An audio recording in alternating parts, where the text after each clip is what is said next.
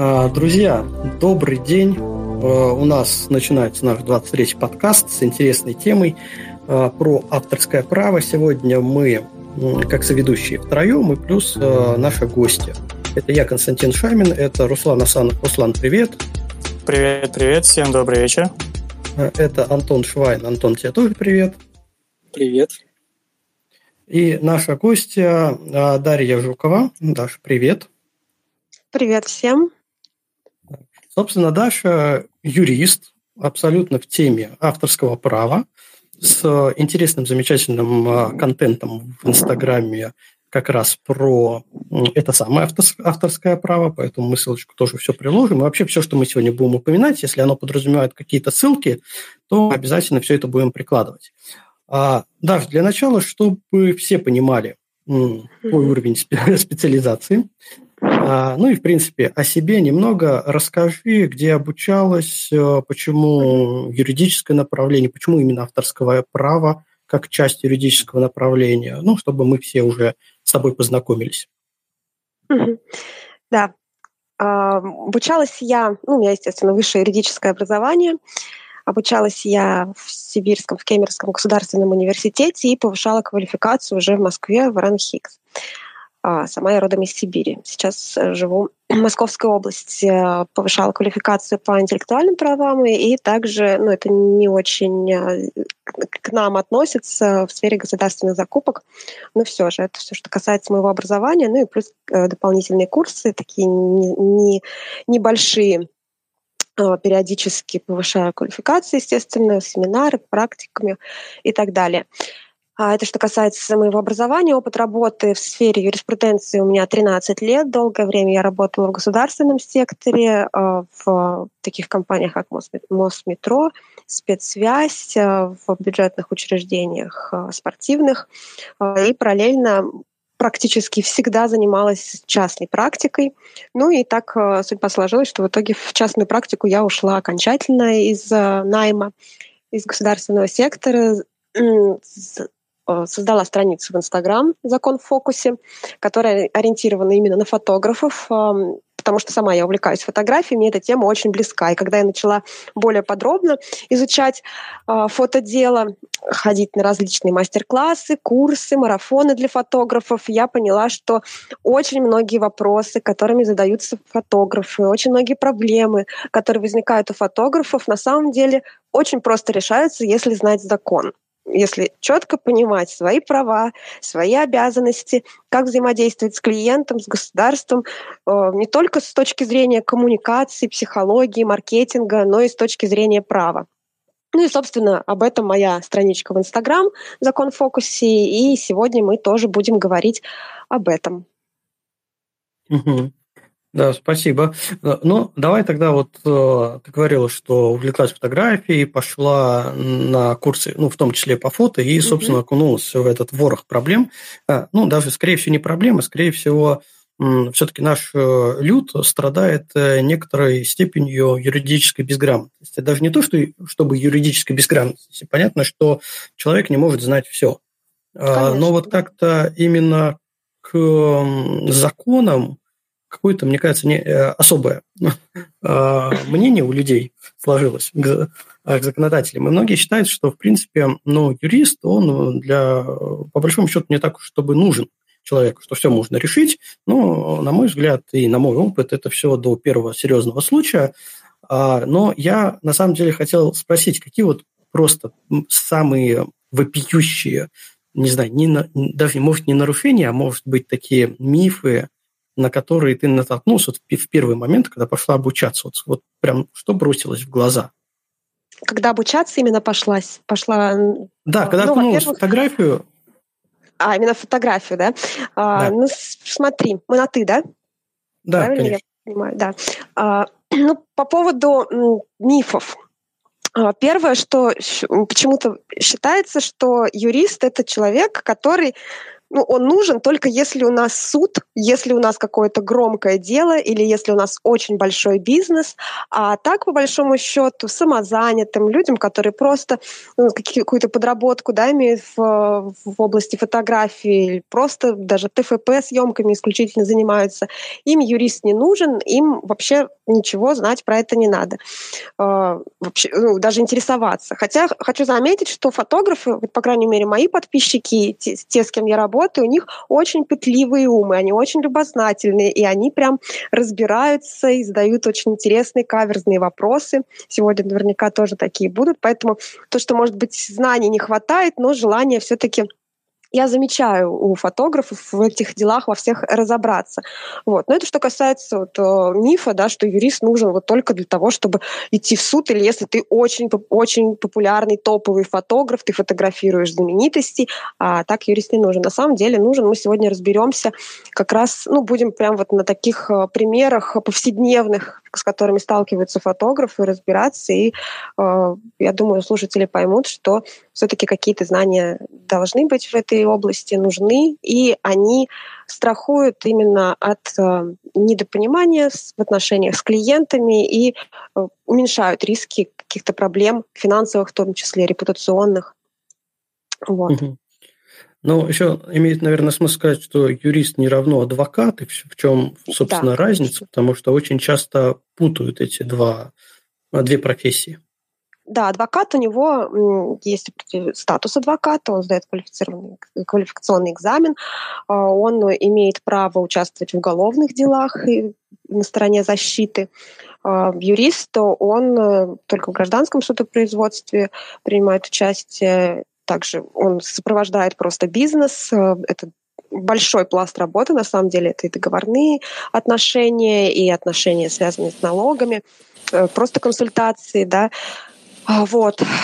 Адвокатского статуса у меня нет. То есть в уголовных делах я могу участвовать только в качестве стороны, только со стороны потерпевшего. То есть представлять интересы потерпевшего.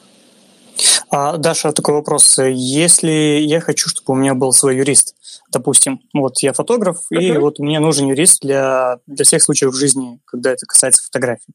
Uh-huh. А, для этого что? Я должен заиметь с вами какие-то отношения, где мы подпишем договор с вами. Ну, а, давайте да, все это переведем а, на букву закона, да. То есть отношения могут быть э, деловыми, да. То есть деловые отношения, ну, э, хотя одно другого не мешает.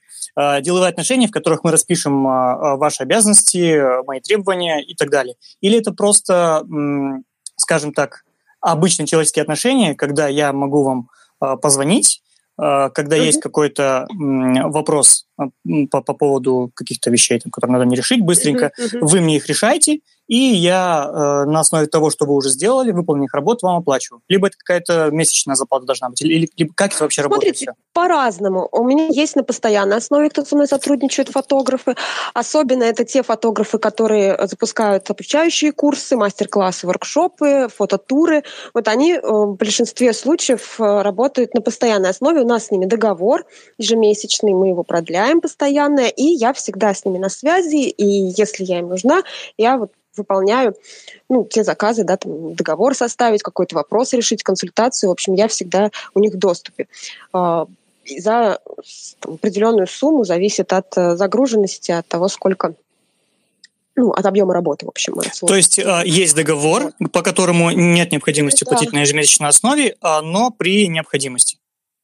Вот такой есть договор ежемесячно можно, это абонентская плата, да, вот он мне платит определенную сумму ежемесячно, и я всегда на связи, всегда в доступе для него.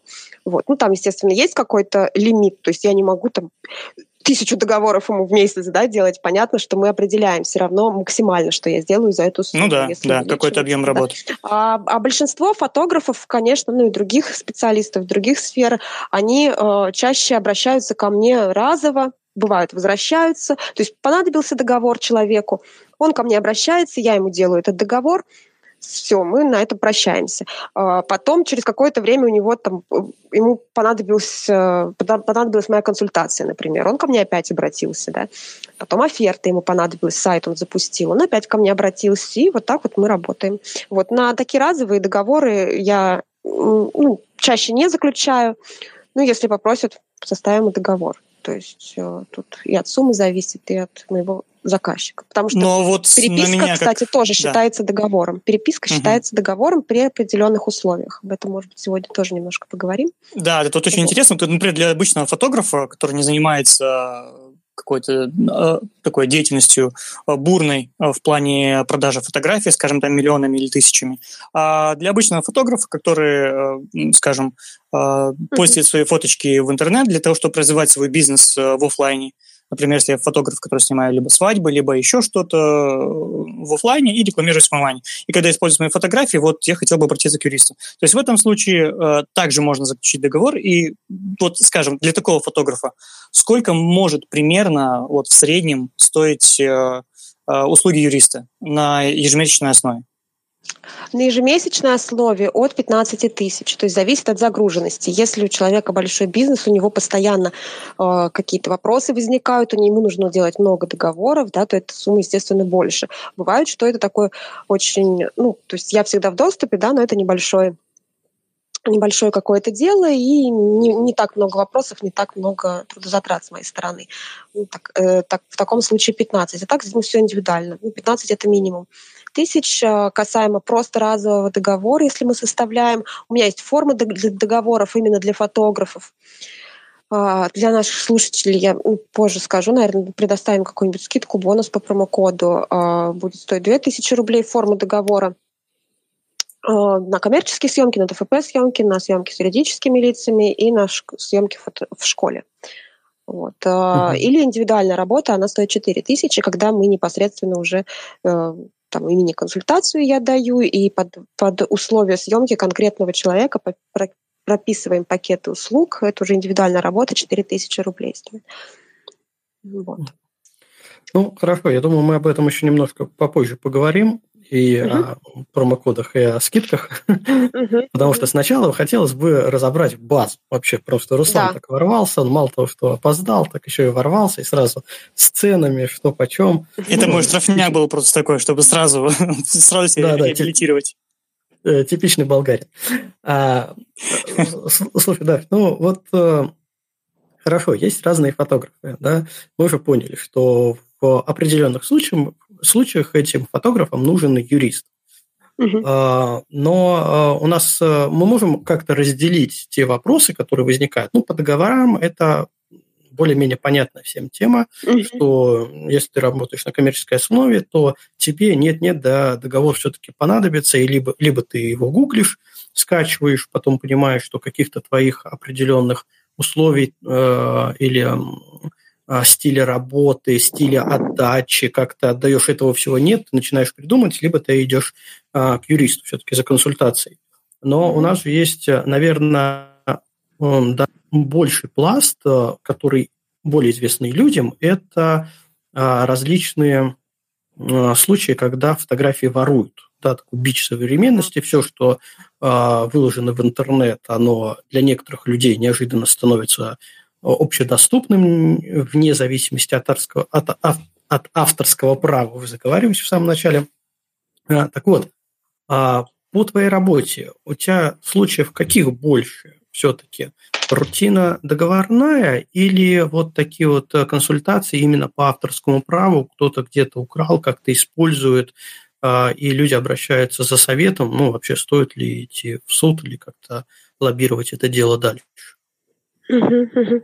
А, ну смотри, меня 50 на 50, наверное. Возможно, даже договоров больше, потому что, ну, все-таки это такая потоковая работа, но при этом а, что касается вот воровства, да, нарушения авторских прав, это больше занимает моего времени. То есть договор я сделала, быстренько отправила. Что касается сложность, сложных ситуаций, когда мы пишем претензию, когда мы взаимодействуем с нарушителем или идем в суд за взысканием компенсации денежной, здесь уже, конечно, по времени и это от меня требует э, больших затрат, больших усилий, больших, большего вложения. Поэтому э, по количеству, наверное, договоров больше, но именно по объему работы больше, ну, часто обращаются, на самом деле, и с, с, по случаям, связанным с нарушением авторских прав. То есть, получается, по количественной характеристике договоры преобладают, а по да. трудозатратной по времени твоему именно преобладают и э, вот проблемные. Просто я поясню, почему такой вопрос. А, Все-таки у рядового фотографа на слуху ситуации, когда кто-то что-то своровал. А, редко, когда люди задумываются, что для нормальной работы им нужен ну, нормально, хорошо составленный договор. И на самом деле нормально, хорошо составленный договор – это, ну, пусть не 50, э, но как минимум, может быть, 40% ухода от конфликтной ситуации. А, потому что клиент понимает, что у него есть договор э, на руках, и там все-все прописано, ну или почти все прописано, и раз он с ним согласился, то тут уже как бы э, сложнее а, обхитрить, обмануть, обойти все это дело, потому что у него банально есть договор. А у фотографов, наоборот, на слуху именно вот ситуация, когда кто-то что-то своровал. Ну и, наверное, самое интересное, можно ли а, вернуть свою репутацию, деньги, фотографию. И частый вопрос, который в чатах мелькает, это, ну, сколько суды вообще присуждают за такое воровство? А, и есть такая цифра, сразу я обозначу, потому что она везде у нас фигурирует, это 10 тысяч рублей за использование фотографий. А, вот Правильно. какие варианты вообще могут быть? Ну, может быть, есть какие-нибудь пару кейсов без имен, без фамилий, без а, организаций, кто забрал фотографию, э, которые бы раскрыли какие-нибудь а, ну, частный момент, что вот есть 10 тысяч, а вот есть, не знаю, там 100 тысяч был такой прецедент, и он был потому, что там вот как угу. по-другому все это произошло. А, максимальная цена, давайте значит, сначала начну как по закону, да, сколько мы, mm-hmm. сколько мы можем взыскать в соответствии с Гражданским кодексом Российской Федерации за нарушение исключительных прав позже мы еще определим отличие исключительных прав от авторских прав. За нарушение исключительных прав по Гражданскому кодексу мы можем пользоваться тремя способами подсчета компенсаций. Первый от 10 тысяч до 5 миллионов рублей за фотографию. И здесь суд чаще всего останавливается на нижнем пределе 10 тысяч рублей. Далее, ну, учитывается и виновность, и степень э, самой фотографии, да, ее стоимость э, среднерыночная и так далее. А, ну, чаще всего 10 тысяч за фотографию. А, второй способ – это двойная стоимость контрафактного изделия и умноженная на количество их экземпляров. Например, объясняю. У нас есть фотография, которую используют э, в качестве принта для, для футболки, для толстовки. Вот. Делает человек футболки и э, рисуночек ваша фотография на этой футболке. Стоимость этой футболки умноженная на 2, умноженная на количество экземпляров этой футболки, сколько в обороте, здесь тоже еще придется подоказывать, сколько их вообще. Вот это будет стоимость компенсации. А, и следующий способ, а, во многих случаях он позволяет э, взыскать больше, чем 10 тысяч рублей. Максимально, сколько я взыскивала за одну фотографию, это было 70 тысяч рублей. За одну фотографию, да, их было там много, поэтому сумма была существенная, достаточно.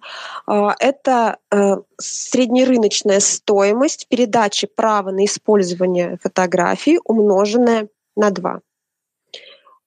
Предположим, вот э, есть фотограф, да, он свои фотографии обычно продает в журнал или кому-то еще продает по договору. И у него есть подтверждение, что он обычно свои фотографии, право на их использование передает за 40 тысяч рублей.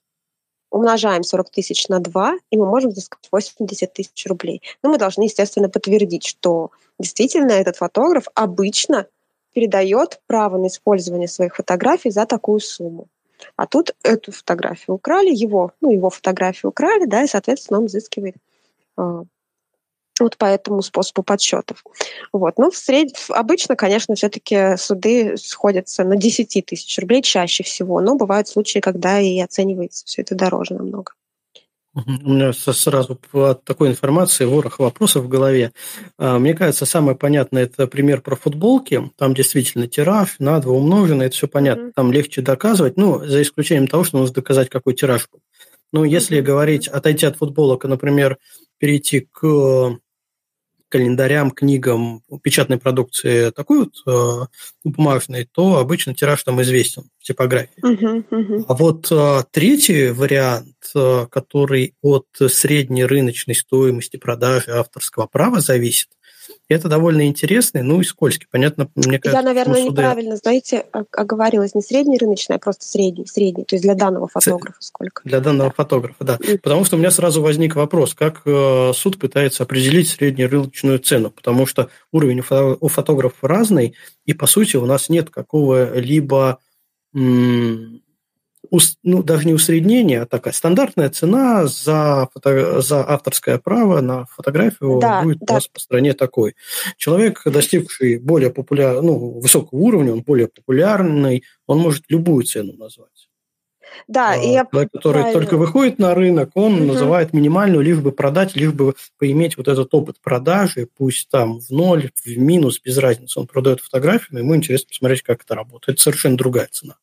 Не среднерыночная, я оговорилась. Я потом начала почему говорить про договоры, да, потому что не средняя, а именно вот средняя цена вот этого фотографа при сравнении и буквально звучит в законе так. Статья 1301 Гражданского кодекса цена при сравнимых обстоятельствах. То есть этот фотограф обычно продает свои фотографии за такую-то сумму, а тут его фотографию украли, да, и мы умножаем эту сумму на 2. То есть раньше у нас есть договор на руках, который подтверждает, что раньше он передал свои фотографии куда-нибудь в журнал, неважно, в какую-то компанию, он передал за 20-40 тысяч рублей. Теперь мы умножаем на 2 и взыскиваем.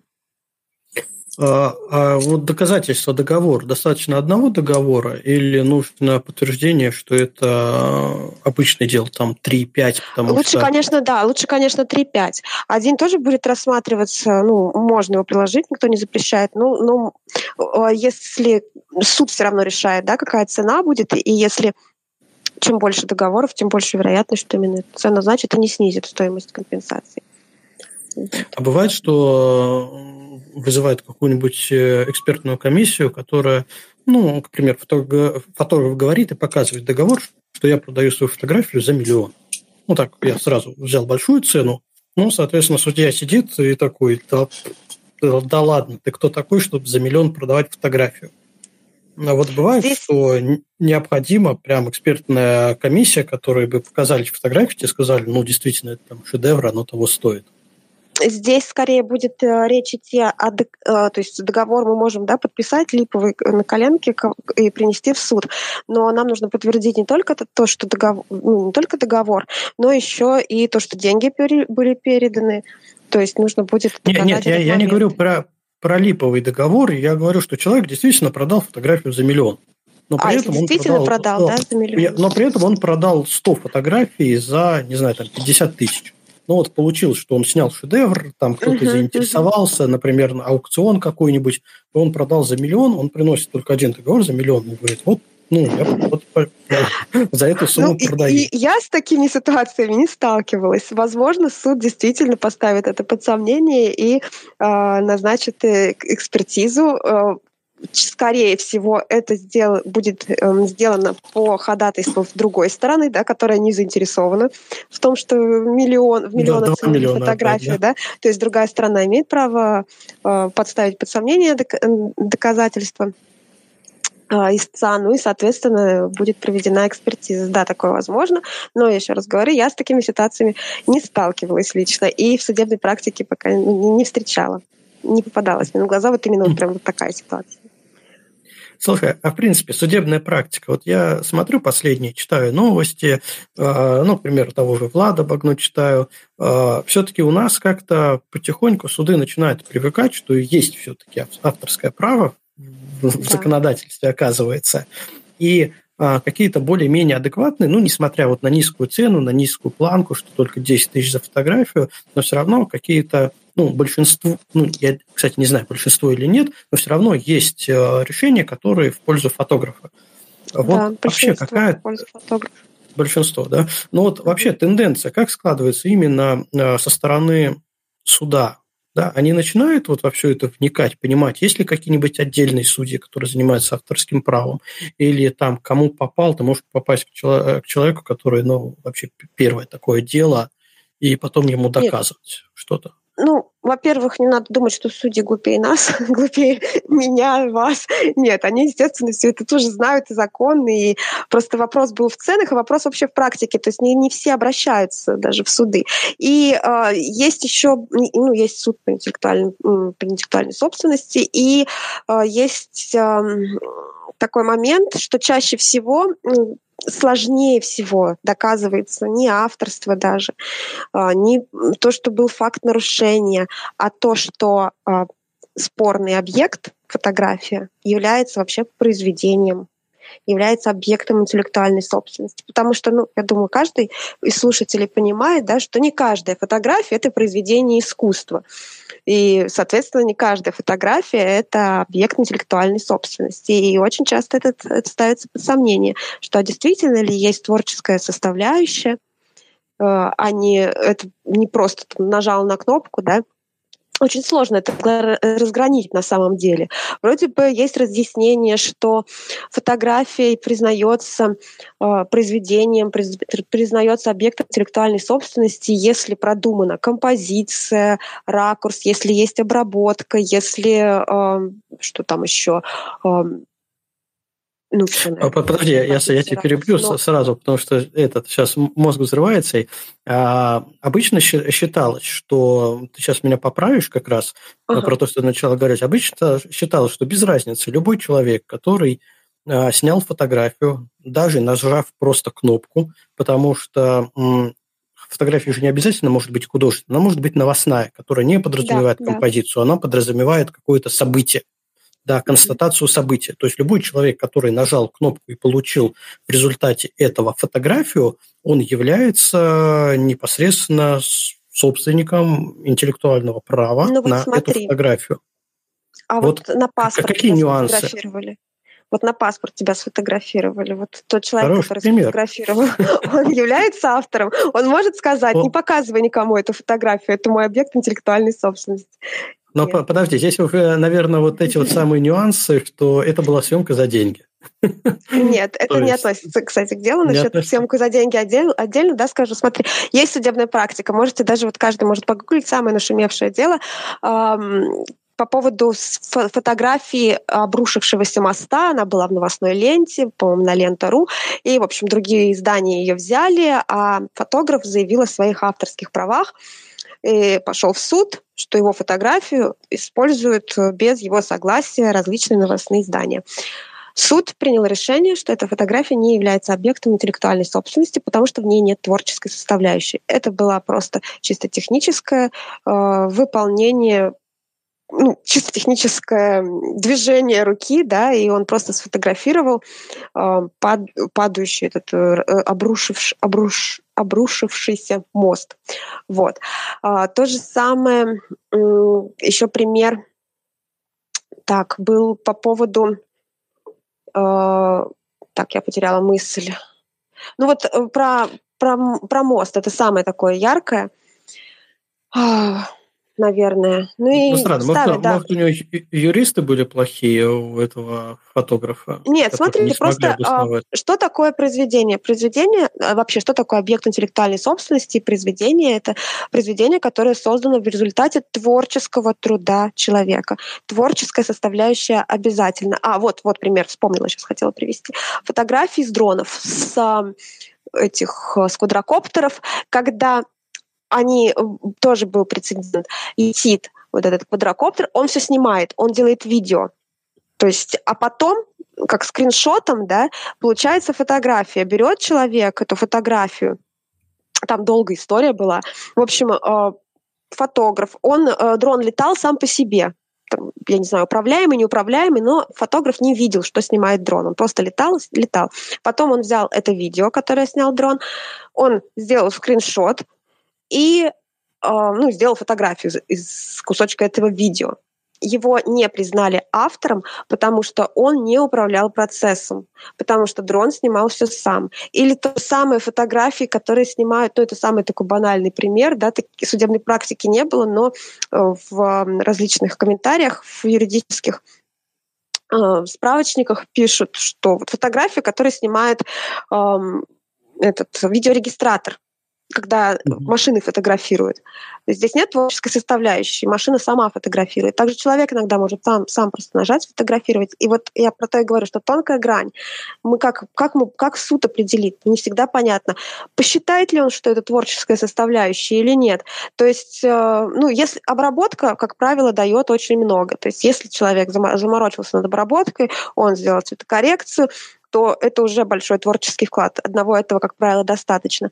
Если же это просто э, фотография, ну, нажал да, на кнопку, и что-то гениальное вдруг получилось, то не всегда можно доказать, что это вообще объект авторского права. А, а, Даша, а правильно я понимаю, что имеет смысл разделять а, авторское право и интеллектуальную собственность? Или нет? Или это одинаковые а, термины? Смотри, про интеллектуаль, интеллектуальную собственность это более широкое понятие. Туда входят uh-huh. и то, что у нас не касается, например, товарные, права на товарные знаки, права на изобретения, промышленные образцы, полезные модели. В общем, а, ну и, и авторское право тоже входит в понятие интеллектуальная собственность. А, авторское право — это право именно на произведение, на то, что создано творческим трудом человека. Uh-huh на То есть само авторское право это как раз вот это искусство, вот, да. творческое, творческая составляющая должна быть. Да, да, именно произведение искусства, вот это все относится к фотографу. Мы будем говорить об авторском праве и об исключительном праве. Давайте сейчас. Давай сразу сейчас разница между правами, да. да. Маленькую ремарку про авторское право. А, авторские права а, делятся на две большие группы это личные неимущественные права и личные имущественные права. Личные неимущественные права — это все у нас... Вот фотограф, он как сфотографировал произведение, создал его, да, завершил, он автоматически становится автором. И автоматически у него, у первого именно у фотографа появляются права на созданное им произведение, авторские права. И они в себя включают, как я уже сказала, личные неимущественные права и личные имущественные права. Личные неимущественные права. Их нельзя никому передать, их нельзя продать, их нельзя подарить. Они всегда остаются именно за этим человеком нельзя, Пушкин не может сказать, что передать свое право на Евгения Онегина, не знаю, Ж, Ж, Лермонтову. Если бы была такая возможность, нельзя так сделать. Да? Все равно, а, в общем, личное неимущественное право — это право авторства, то есть, собственно, право признаваться автором, это право на имя, право требовать указания своего имени при публикации работ и право на неприкосновенность произведения. Никто не может изменять, искажать, дополнять созданное нами произведение без согласия автора. Вот эти права всегда остаются за автором. А вот личные имущественные права, это тоже авторское право, вторая такая часть большая их, это их еще называют исключительные права, личные имущественные права. Вот эти права автор может передать другому лицу. А, это право использовать произведение любым законным способом. Копировать его, продавать, публиковать, сообщать в эфир, если речь идет о телевидении, ну и совершать другие действия в рамках закона. Вот как все, как мы можем использовать произведение в коммерческих целях, мы можем распечатать фотографию, мы можем ее показать в интернете, мы можем ее по телевизору показать. Вот это все, это использование произведения и делать использовать эти, это произведение может только человек, у которого есть исключительные права на созданное произведение или право на использование. Исключительные права включают переработку, редактирование, кадрирование, переоб, переработку. Да, а, смотри, здесь тоже еще есть такой момент, очень часто спорный, даже судебная практика спорная. Вот переработка произведения — это создание на основе уже имеющегося произведения нового произведения. То есть а, с одной стороны, мы можем доработать да, фотографию, сделать из нее коллаж, сделать, ну, куда-то добавить, что-то добавить к ней. Мы можем ее э, вообще перерисовать, это будет картина, это вроде бы тоже, да, э, на основе уже имеющегося произведения мы создаем новое. С другой стороны, у нас есть право на неприкосновенность, которая всегда за автором. И здесь э, ну, то, тонкая грань, и иногда можно запутаться. судьи путаются. ну, как путаются, они просто разные решения да, принимают. Иногда они считают, что это непри... э, нарушена неприкосновенность на произведение, когда, например, доработали какую-то фотографию. А иногда они считают, что нет, неприкосновенность не нарушена, это вообще э, новое произведение на создание уже, на основе уже имеющегося. Вот. Но в целом вот как раз право на переработку произведения мы можем передать и сделать, например, из фотографии, перерисовать ее и сделать на основе фотографии картину. А что вообще фотограф может э, продать? Понятно, что если он продает исключительные права, ну вот с такой формули... uh-huh, формулировкой, он продает максимум. Да? Но может ли фотограф продать да. клиенту что-то частично? Да, и как да. это называется? Угу. Да, э, можно передать, как я уже сказала, исключительные права другому лицу. Изначально они принадлежат автору, в нашем случае фотографу. Э, передать их можно полностью, это называется отчуждение исключительных прав. Можно их передать частично, передать право на использование фотографий, но при этом правообладателем а обладателем исключительных прав все равно остается фотограф. Я всегда привожу пример по аналогии с квартирой, да, собственник, он может продать квартиру и лишить себя всех прав на нее.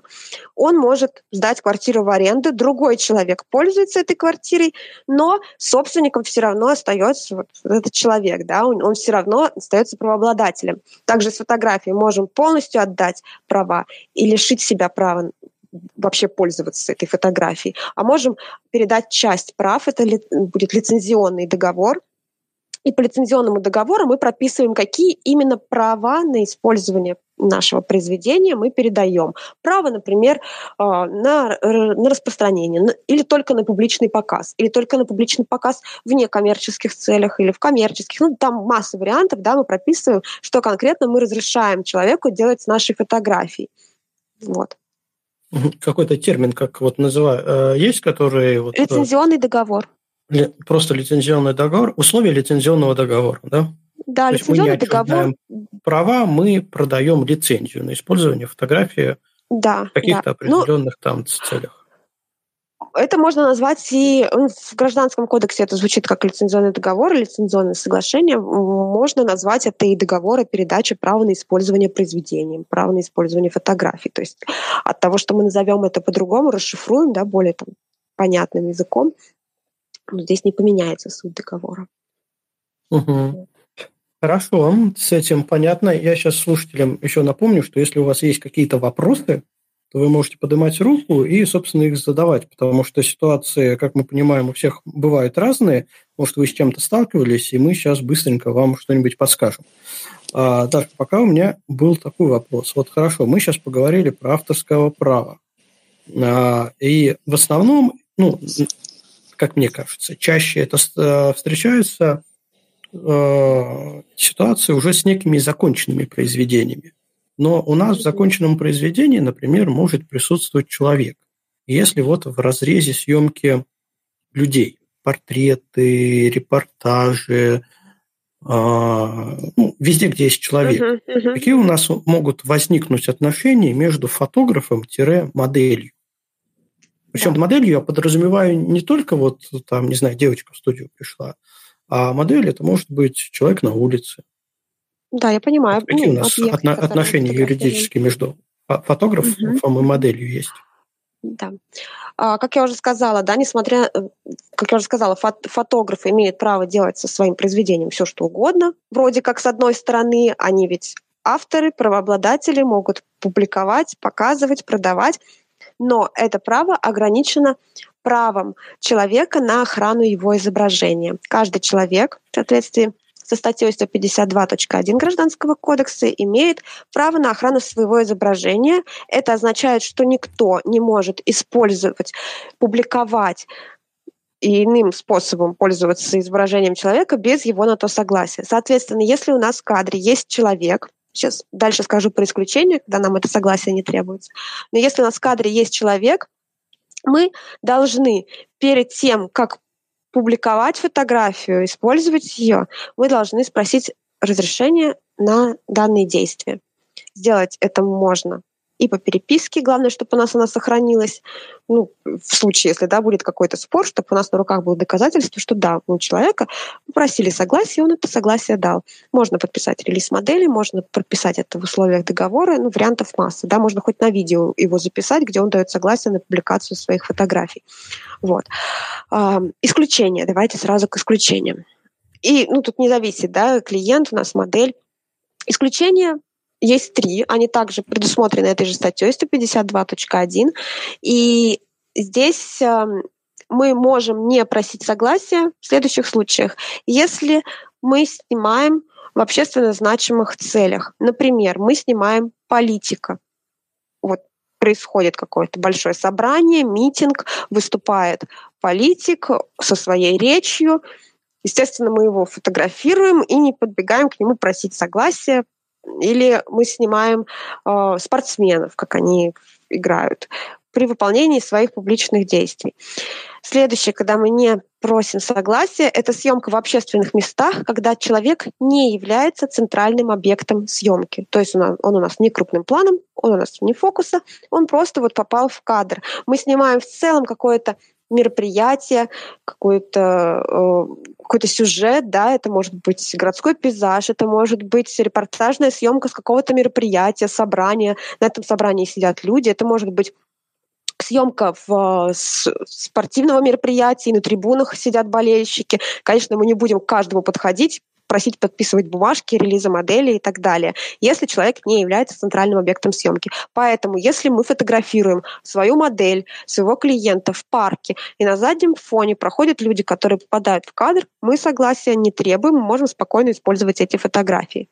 А, что касается стрит-фотографий, где у нас человек попадает очень часто там, колоритный персонаж, да, какой-нибудь идет по улице, и фотограф прям вот ну, с большой соблазн сфотографировать этого человека, выложить куда-нибудь, и он и крупным планом, и он и в фокусе, он вообще главный герой этой фотографии. Здесь э, нужно понимать, что ну, если мы выкладываем, то есть риски, что, во-первых, ну, нам рано или поздно придется удалить, если вдруг это всплывет, и, возможно, еще с нас взыщут моральный ущерб.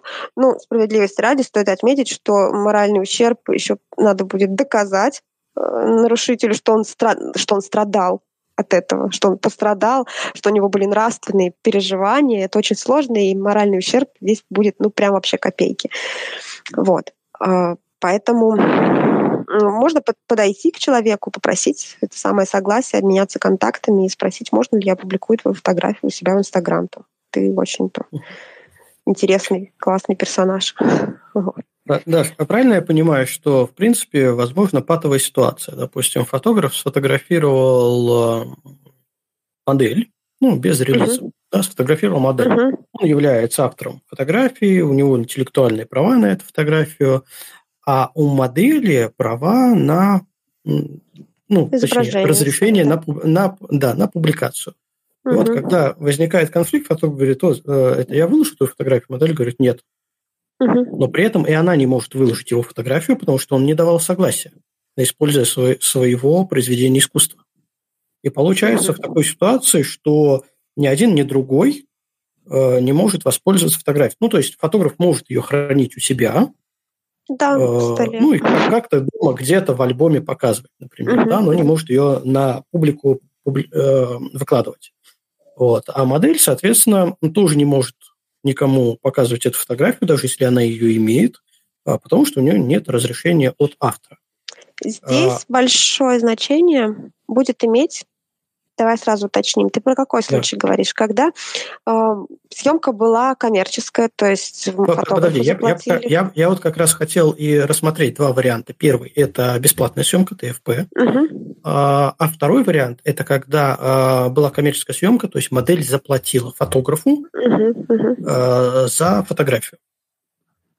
Давай сначала про бесплатную съемку, потому что мы уже подобрались. Я сказала, что исключение три, когда мы согласие не можем не требовать. И вот третье исключение – это как раз съемка на платной основе, когда модель платит фото, когда фотограф платит модели. И ТФП-съемка, бесплатная съемка, она на самом деле тоже подпадает по это, под это понятие, потому что фотограф платит модели фотографиями, не деньгами, да, но у них такой бартер происходит. Модель тоже не просто так, чаще всего фотографи... ну, позирует, да, она позирует, потому что она хочет получить фотографии.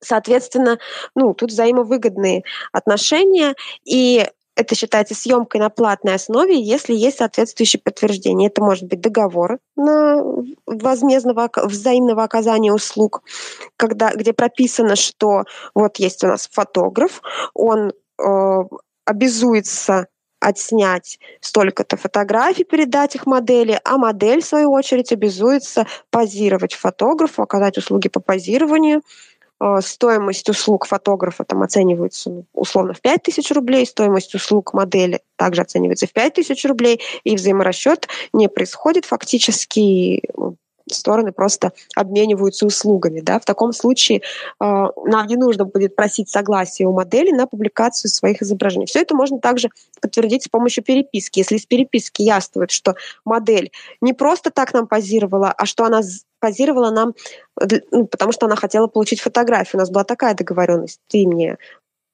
свои услуги как модели, я тебе, я тебе фотографии. Здесь тоже не нужно будет просить никакого согласия. Ну, естественно, если мы платим модели деньгами, здесь, само собой, тоже э, никакого согласия просить не нужно. Поэтому в таком случае фотограф, независимо от того, соглас, согласна модель или она не согласна на публикацию своих изображений, сможет использовать фотографии.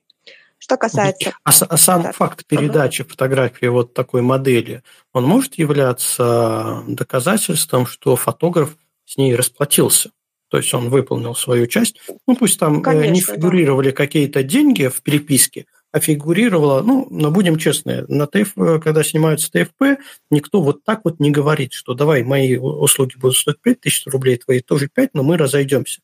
Обычно говорит, о, давай бегом, классная идея, мы сейчас снимемся, быстро будут классные ну, фотографии. лучше хотя бы... Я, те, я тебе фотографии отдам, да, ты мне попозируешь. И он отдает фотографию, есть вот такая вот переписка в свободной форме. Вот это может считаться ну, для суда, например, каким-нибудь доказательством, что все-таки фотограф выполнил действительно работу и отдал результат. Именно работу фотографии как результат отдал э, модели. Да, но если из переписки, опять же, понятно, что не просто он ей скинул фотографии, да, постфактум она не, не просила и не хотела, а что они договорились, пусть не, не в таком, да, не, на, не в официальном стиле, что услуги мои оцениваются в таком-то размере, а твои в таком-то нет, а просто хотя бы, что давай, ты мне попозируешь, там, встречаемся тогда-то, тогда-то, я тебе ну, в итоге передам столько-то фотографий. Это озвучить нужно, что вот именно не просто так, а за деньги. За это я тебе дам, передам столько-то фотографий, там в ретуши, корень, без разницы. Вот, и все, собственно. Этого будет вполне достаточно. Главное все это грамотно прописать. Прописать предмет договора, что за съемка, э, чтобы из переписки было понятно дату, время съемки, место. Угу. Вот. Понятно. А, а с коммерческими тогда? С коммерческими все проще, я так понимаю. С коммерческими, эм, смотри, э, у нас эм, клиенты, да, которые платят фотографу, они признаются приобретателями экземпляра работы или оригинала работы. Но чаще все-таки экземпляра, потому что фотография, ну, оригинал это что-то сродни подлинника картины, да, а фотография такой предмет, не совсем понятно, что здесь будет вообще оригиналом. И ну, тут дело не в равках, многие полагают, что равки нет. Оригинал это вот, ну, распечатанное, наверное, чаще, ближе всего к оригиналу. Вот. В общем, а, у нас клиент является приобретателем экземпляра работы, и он как приобретатель, который заплатил деньги не за права а именно за вещь вот эту, за саму фотографию, не за права на нее. Он покупает у нас вещь, это вечное право. Он может использовать э, в ограниченных пределах, но все-таки использовать может в некоммерческих целях, публиковать, например, ну, у себя в соцсетях. Но он уже не сможет эту фотографию э, продать, предположим, он не сможет ее публиковать в коммерческих целях, в качестве, например, иллюстрации к рекламе, не сможет использовать, но в личных целях может.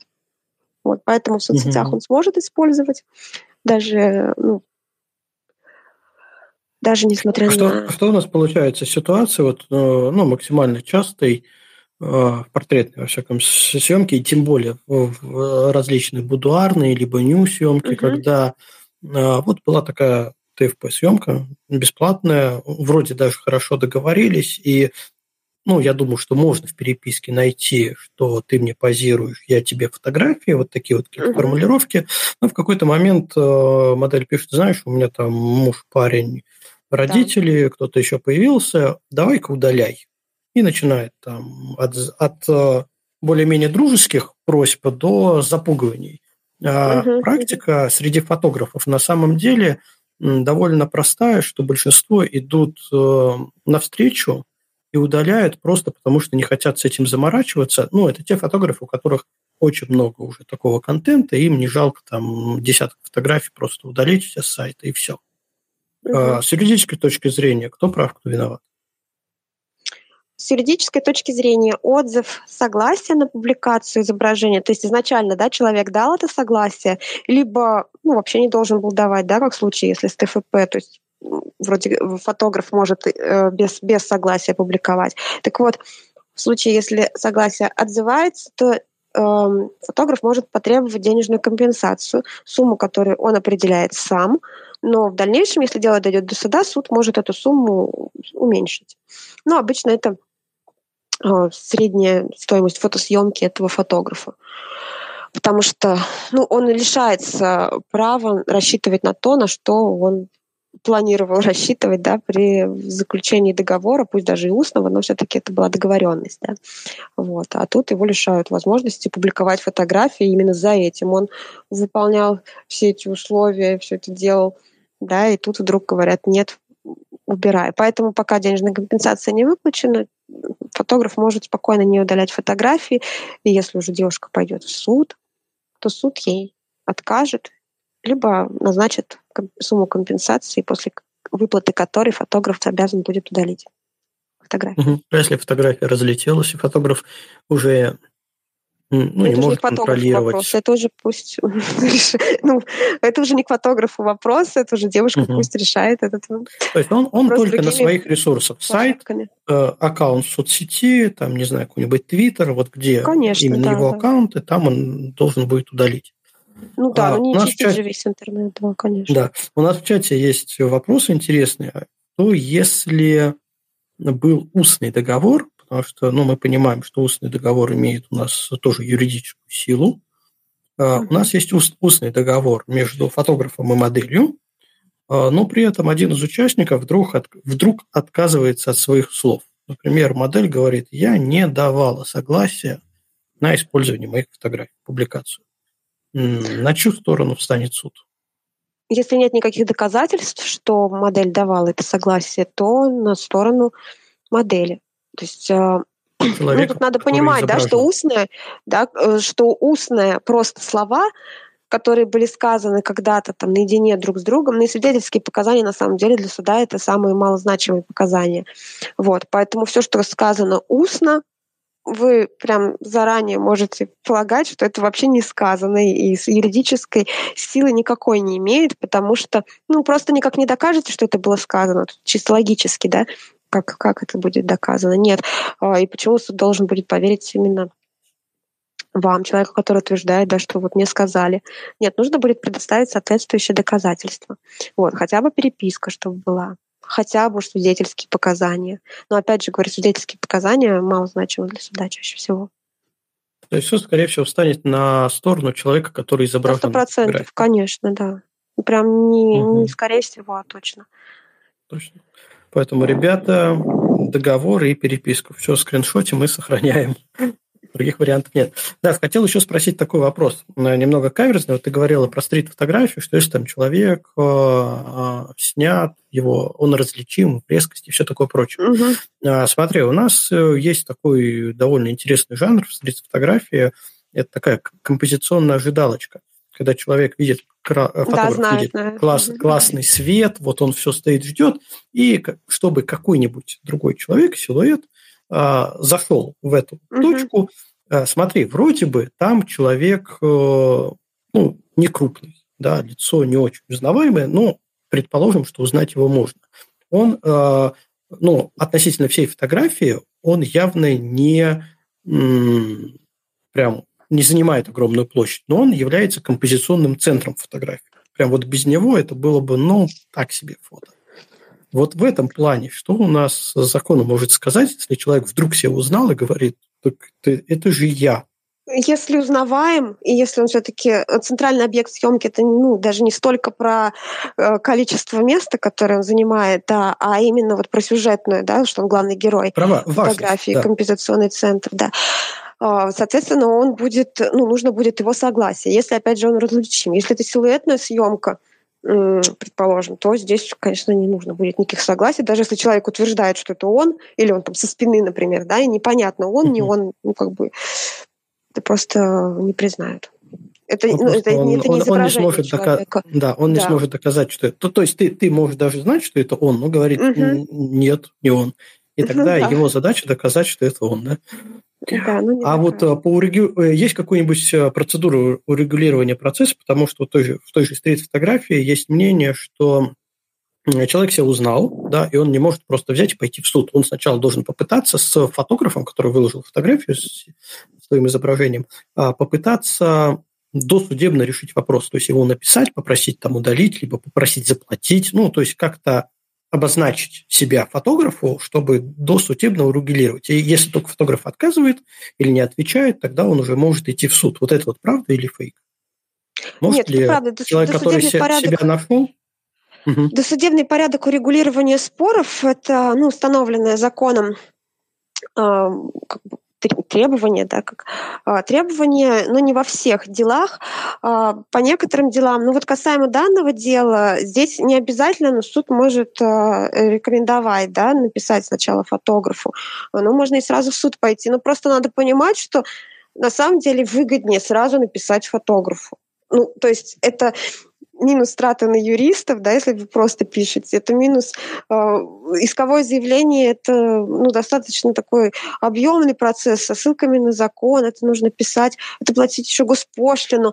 Ну и, в общем, очень много заморочек с этим. Проще действительно, я стараюсь регулировать, регулировать все конфликты, ну, все ситуации, да, которые, с которыми приходят мои клиенты, именно в досудебном порядке, потому что это и по деньгам, и по времени, и по силам, по энергии намного менее затратно. Вот. Угу. Поэтому я даже не знаю людей, которые прям хотели бы очень в суд пойти. Нет, ну большинство э, стрит-фотографов, вот, э, которые э, в связи с нашим последним законодательством, вот когда ввели вот эти все поправки, что нельзя фотографировать защиту изображаемого человека, большинство считает, что да и черт с ними, с этими законами, все равно ко мне человек обратится, и мы там договоримся, либо я удалю эту фотографию, либо мы как-нибудь сойдемся, ему там распечатаю, хайрейс пришлю, еще что-то. Это же тоже э, как бы, э, ну, отдал часть своей работы, ну, как оплата может э, быть, по идее. То есть это, в принципе, ну, рабочая схема получается. А, а что насчет фиксирования? Есть еще такое мнение, что ты не можешь пойти в суд без какой-то, а, без нотариальной фиксации использования фотографии. Ну, да, ну, пусть да, это твое да. лицо, либо это украденная фотография. А, и очень многих останавливает то, что нотариальное заверение использования твоей фотографии где-то на сайте, оно стоит там деньги, если я правильно помню, это что-то в районе, там, не знаю, 20-25 тысяч рублей. Нет, могу ошибаться. Нет, большие. Ну, могу ошибаться, но какие-то обычно они не очень комфортные для, фото, для людей деньги. Есть ли какая-то возможность вообще ну, потому что есть опасения. Ты сейчас э, напишешь человеку, который использует твою Конечно, фотографию, либо удалит, фотограф, да. который выложил, а он удалит и скажет, не было такого. Э, вот есть ли какие-то обходные маневры, что можно как-то вот вроде как зафиксировать, но пока еще не у нотариуса, а Нет, только человеку, у нотариуса.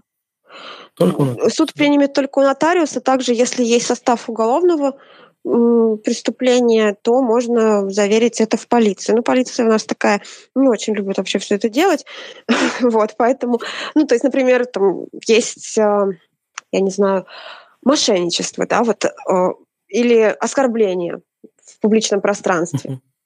Или оклеветали человека в публичном пространстве. Вот какое-то новостное там, события, соответственно, можно вот в полицию пойти. Но к нотариусу, ну, без нотариуса чаще не обойтись. Вот, все-таки. Касаемо Какой фотографии, но стоит это тысяча-две тысячи рублей на страницу, примерно да? так. Ну, то есть немного, потому что я помню, что, ну, правда, давно еще как-то, что говорили, довольно существенные деньги стоят вот нотариальные заверения.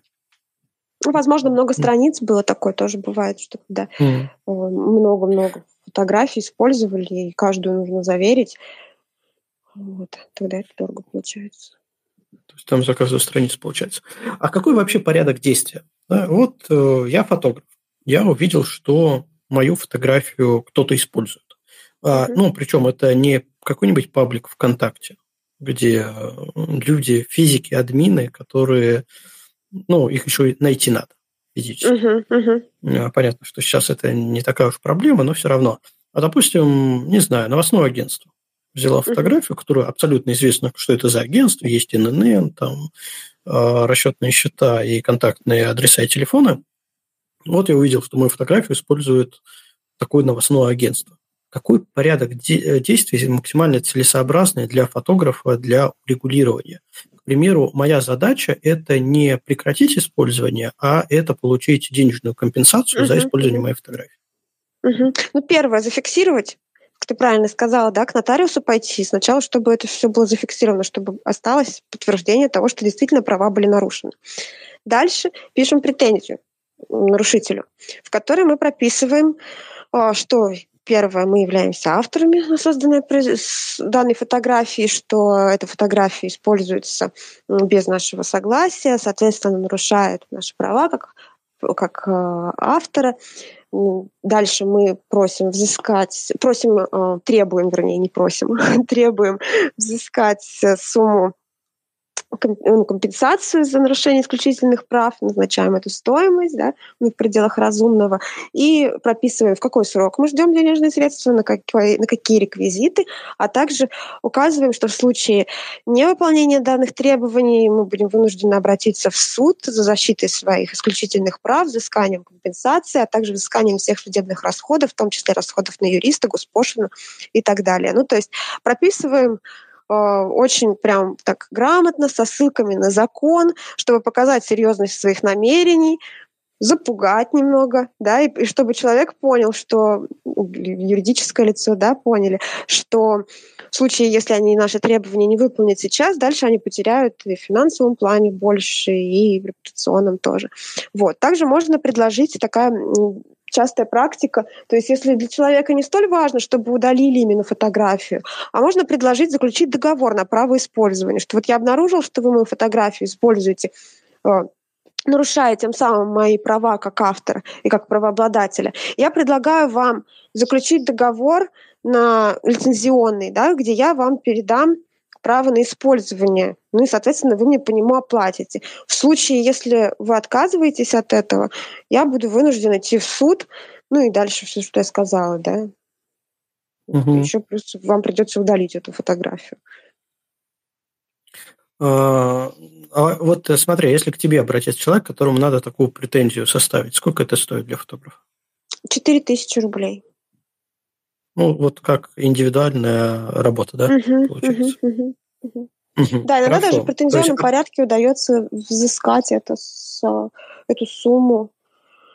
А, то есть человек оплачивает и, и юриста тоже. Угу. То, то есть мы в конечном итоге говорим, давайте вот э, вы оплачиваете, э, допустим, лицензию на использование фотографии плюс затраты угу. на юридическое сопровождение в размере там, 4000 рублей. Угу, угу. По твоей практике, насколько часто компании идут сразу навстречу? Почти всегда, правда. Вот. Ну, у меня единицы, наверное, когда вставали в позу там и все это затягивалось. Чаще да. все-таки идут сразу, потому что ну, понятно, что дальше хуже. Э, я вот даже не припомню, по крайней мере, последнее время, чтобы как-то это нарушалось. Бывало, там удаляли что-то, ну, типа, не, мы вообще здесь ни при чем, вот, докажите, угу. ну, доказательства уже были в тот момент. Я вот э, у Влада Багну очень люблю рубрику, когда он описывает курьезные ситуации, точнее, не курьезные ситуации, а нам пишет у него, по-моему, так называется, э, когда он э, озвучивать, ну, естественно, без имен, без названий компаний, какие интересные отписки он получает. И в последнее время стала вот такое, заметна такая мода, что вот, крупные компании в ответ э, называют юриста, его как человек, который составил претензию да, по, э, по просьбе правообладателя, фотографа, вымогателем. То есть э, и начинают ссылаться на статьи закона, что вы пытаетесь нас что-то вымогать. Звучит абсурдно, но с такими делами он, допустим, доходил до суда. У тебя бывали такие, что тебя обвиняли в вымогательстве, а, когда меня ты обвиняли... спрашивала про права фотографа? Нет, в богатстве, слава богу, меня не обвиняли. Меня обвиняли как-то в мошенничестве, причем так прямо они все это подвели. Вернее, даже не меня, а ну как что я пособник мошеннич... мошенника, а, потому что фотограф там не выполнил своевременно а, заказ, ну, в общем, там был спор, я не буду вдаваться в детали. А, фотографа при этом назвали мошенником, а меня тоже как бы, а, а, собирались привлечь к уголовной ответственности за то, что, ну, это прям притянутое за уши и смешное, конечно, очень было такое. Потому что мошенничество вообще ну, тоже интересно, когда вот называют людей мошенниками, например, фотограф, не выполнил заказ, потерял, не знаю, флешка у него сгорела, или ну, что-то случилось, да, вот он даже ну, не сделал действительно. Его нельзя назвать мошенником даже если он взял деньги и не выполнил, потому что мошенник — это тот, кто заведомо обманывает. Если бы я сейчас объявила о том, что я фотограф, что у меня есть портфолио, состряпала бы себе это липовое портфолио, да, а, обманула бы всех, что я этим давно занимаюсь, брала бы просто деньги, не собираясь вообще, не имея даже фотоаппарата, не собираясь вообще фотографировать, это мошенничество. Когда человек, будучи фотографом, у него есть большой опыт, да даже небольшой, да, но как бы есть у него какой-то опыт, он этим занимается, и вот он не выполнил заказ в силу каких-то обстоятельств, ну да, он виноват, но это не уголовная ответственность, он виноват в рамках гражданского права, он не выполнил договорные обязательства. Здесь о уголовной ответственности речи не может. Поэтому, когда... Ну, просто часто очень мошенник, мошенник, вот это такая интересная история.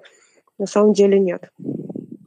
Ну да, интересно, что они в ответ начинают э, нападать.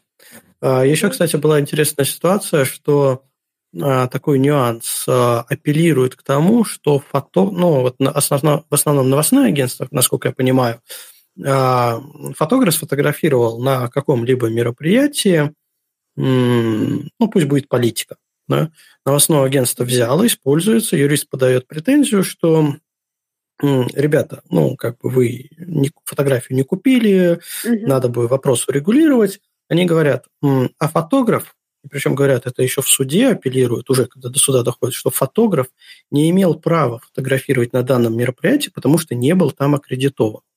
То есть, ну, на мой взгляд, это какая-то я не знаю, вот можно ли такие параллели вообще проводить, потому что, на мой взгляд, это как мягкое, э, мягкое и теплое, но абсолютно разные параллельные вещи, которые да. пытаются просто увязать, э, лишь бы, не знаю, запутать или еще что-то сделать.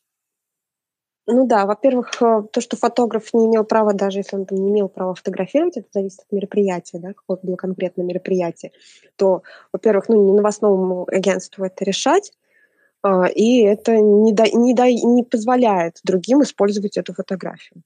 Ладно, хорошо, мы так уже застряли, мне кажется, на одном месте, хоть и интересно. Подожди, Костя, а давай насчет да. аккредитации хотел спросить. Э, что есть давай. аккредитация и когда она имеет смысл? То есть где она необходима, а где ну, ты хочешь снимать и снимай, пожалуйста. То, то есть mm-hmm. где, где, где понятие аккредитации имеет вообще смысл, в принципе? Аккредитация – это, ну, это понятие в законе о средствах массовой информации прописанное, оно касается журналистов, в том числе и фотокорреспондентов. Она дает право, во-первых, э, находиться в тех местах, где не каждый человек может находиться, да, то есть ну, такой пропуск для журналиста, для фотокорреспондента. А, и, собственно, многие а, государственные учреждения обязаны даже, государственные органы обязаны своих аккредитованных эм, фотокорреспондентов и журналистов, пул свой, да, так называемый, уведомлять о том, что проходят какие-то собрания, проходят какие-то мероприятия. И э, такой фотограф, такой журналист может прийти на это мероприятие, на закрытое, да, и, соответственно, там Не, ну а если э, мероприятие закрыто, но на него можно купить билет. И я купил билет, пришел с камерой, и мне говорят, нет, фотографировать нельзя. О, это уже отдельная большая история. Сейчас мы ее коснемся. Вот, вот да, давайте про, про нее как раз. Где можно да. снимать, а где нельзя снимать. Да, а, касаемо, сразу скажу, где требуется аккредитация. Это спортивные мероприятия. А, там нужно действительно согласовать этот момент с а, организаторами. Все, что касается остальных мероприятий, Э, можно фотографировать, не нарушая порядок, не, не мешая, например, если речь идет о театре, да, не мешая актерам, зрителям, то же самое касаемо концертов. Однако использовать эти фотографии можно будет только в некоммерческих целях. В коммерческих целях можно использовать, ну, опять же, согласие правообладателей. Почему? Потому что мы фотографируем чужие объекты интеллектуальной собственности. Например, если речь идет, вот я сейчас про театры, про про э, концерты, да, мы фотографируем театр, это чье-то исполнение, это тоже права на них есть смежные, похожи с авторскими. Это декорации, это чей-то творческий труд, это сама постановка, как выглядит сцена, свет. Это чужой объект интеллектуальной собственности. И использовать изображение этого объекта в коммерческих целях не допускается. Но фотографировать, сам процесс именно фотографирования не может быть запрещен. И ну, здесь на самом деле Просто я не очень люблю эту тему, потому что когда я ее касаюсь, я понимаю, что ну, спорить и доказывать чаще всего там, в музее, в театре, на концерте, ну, бесполезно. Но и эти, ну, на самом деле эти требования незаконны. А получается, э, ну, даже патовая ситуация, да, как вот мы с моделью э, разбирали, что ты э, можешь прийти в театр, сфотографировать, но нигде не можешь это использовать, показывать. Почему? Ты можешь показывать это в некоммерческих целях. Например, я пошла в театр, я выложила у себя в Инстаграм фотографию этого действия, да, всего происходящего. Могу, почему нет? А, я не могу продать эту фотографию в журнал, например, куда-то, или использовать ее в качестве рекламы, это я не могу делать. А вот так просто показывать, также и фотограф может, в принципе, в своем портфолио это показывать, если это не напрямую извлечение прибыли. То есть портфолио не расценивается как использование в целях получения прибыли, потому что ну, опосредованно, да, то есть мы не продаем, мы конкретно за эту фотографию деньги не получаем, да, это как бы реклама, но все-таки немножко другое. Вот. И плюс еще есть исключение, и такой, кстати, и хороший момент, совет, кто постоянно фотографирует какие-то вот такие мероприятия, да, особенно где есть объекты чужие, чужой интеллектуальной собственности.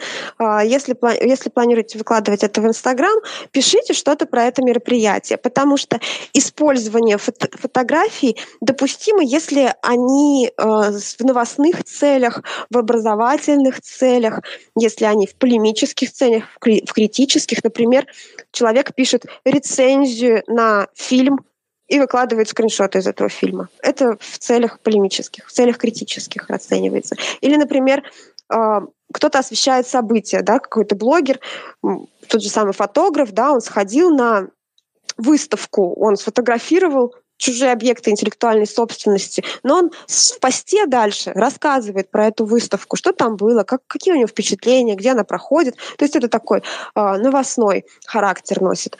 Поэтому, ну и он иллюстрирует свой пост, вот, естественно, этими фотографиями. Или образовательные цели, когда э, на курсе для фотографов разбирают чужие фотографии, вроде бы, да, использование, но это использование в образовательных целях. Мы разбираем схему свет как поставлен, схему света, мы разбираем композицию на примерах чужих работ. И это тоже допустимо. То есть можно спокойно охранника, который на входе говорит, что нет, нельзя заходить с профессиональной камерой на этот концерт, э, показать на ближайший лесок, сказать, иди туда, мне можно. И зайти, и то есть они доказать, в принципе, ничего не могут сказать против, что нет, ты не можешь нет. заходить с профессиональной техникой. Да. Такое да. со мной часто встречалось, и на это, самом деле не это, поспоришь не поспоришь, правда. Ну, можно сказать, можно все что угодно сказать, ты просто не всегда переспоришь. Но Кстати, отдельно больше, еще. Да. Да, вот, отдельно еще про торговые центры, кафешки, рестораны и тому подобное, да. Ну, здесь вообще все очень просто. Мы можем фотографировать в любых общественных местах, если эти места не связаны с гостайной, с коммерческой тайной и с личной жизнью. То есть мы не можем, ну, надо понимать, что на объекты, связанные с гостайной, мы не попадем просто так. Мы не увидим эту гостайну, но то она и тайна. То же самое с коммерческой тайной. И приватная личная жизнь — это все, что человек не выносит э, в общественное пространство. Мы не заглядываем в окна людям своим объективом, да, не фотографируем, что они там дома делают, первые этажи, да, в окна. Мы не заглядываем на задний двор э, через забор, не, не пролазим на э, тоже в доме человека. Если все, что мы видим, просто вот мы идем, да, торговый центр — это общественное место, мы можем там фотографировать. Кафе — это общественное место, мы можем там фотографировать. Никто нам этого запретить не может. Ну, могут, как показывает практика, да, но не должны. Какие объекты, где 100% можно, например, железнодорожные вокзалы? Ну, точно, сто процентов можно запрещать. Вот есть какие-то, ну, кроме вот военных, э, стратегического назначения, вот из гражданских Здесь... объектов есть какие-то запрещенные? Ну, как я уже сказала, спортивные мероприятия. Ну, это а, аккредитация, это коммерческое, по сути, мероприятие. Да, здесь должна быть аккредитация. Спортивные мероприятия, личная жизнь, все, что касается частных домов. И то, если мы его просто видим, мы фотографируем, мы через забор не залазим, да. Вот. А так везде можем. Это все общественные места. Можем фотографировать. Опять же, смотрим, что у нас э, в кадре если фотографировать-то можно, да, но в дальнейшем уже как мы будем этим пользоваться. То есть если у нас в кадре человек крупным планом, который нам согласие не давал, мы уже не используем эту фотографию. Если у нас в кадре чужой объект интеллектуальной собственности крупным планом, чужая картина, например, мы тоже не можем уже использовать это. Вот. А так, э, почему нет? Все можем а использовать. Касаемо, давайте про, сейчас еще скажу, про стратегические объекты, режимные объекты, ЖД вокзалы, Красная площадь, метро, мосты. Вот все это почему-то относится к режимным объектам, аэропорты туда же. Режимный объект — это объект, связанный с гостайной.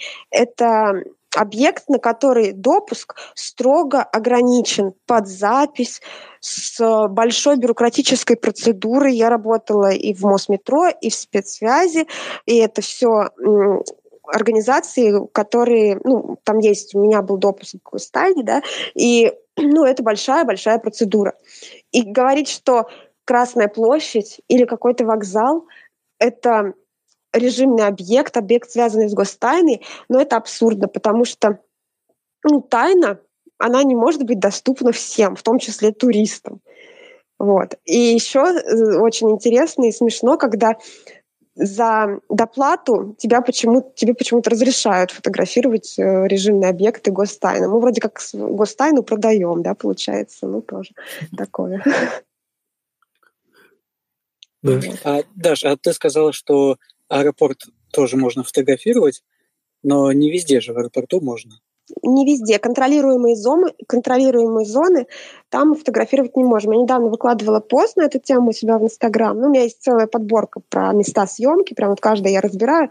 Есть приказ Минтранса, в котором прописано, что в контролируемой зоне фотографировать запрещено. Контролир... И дальше указывается, что такое контролируемая зона.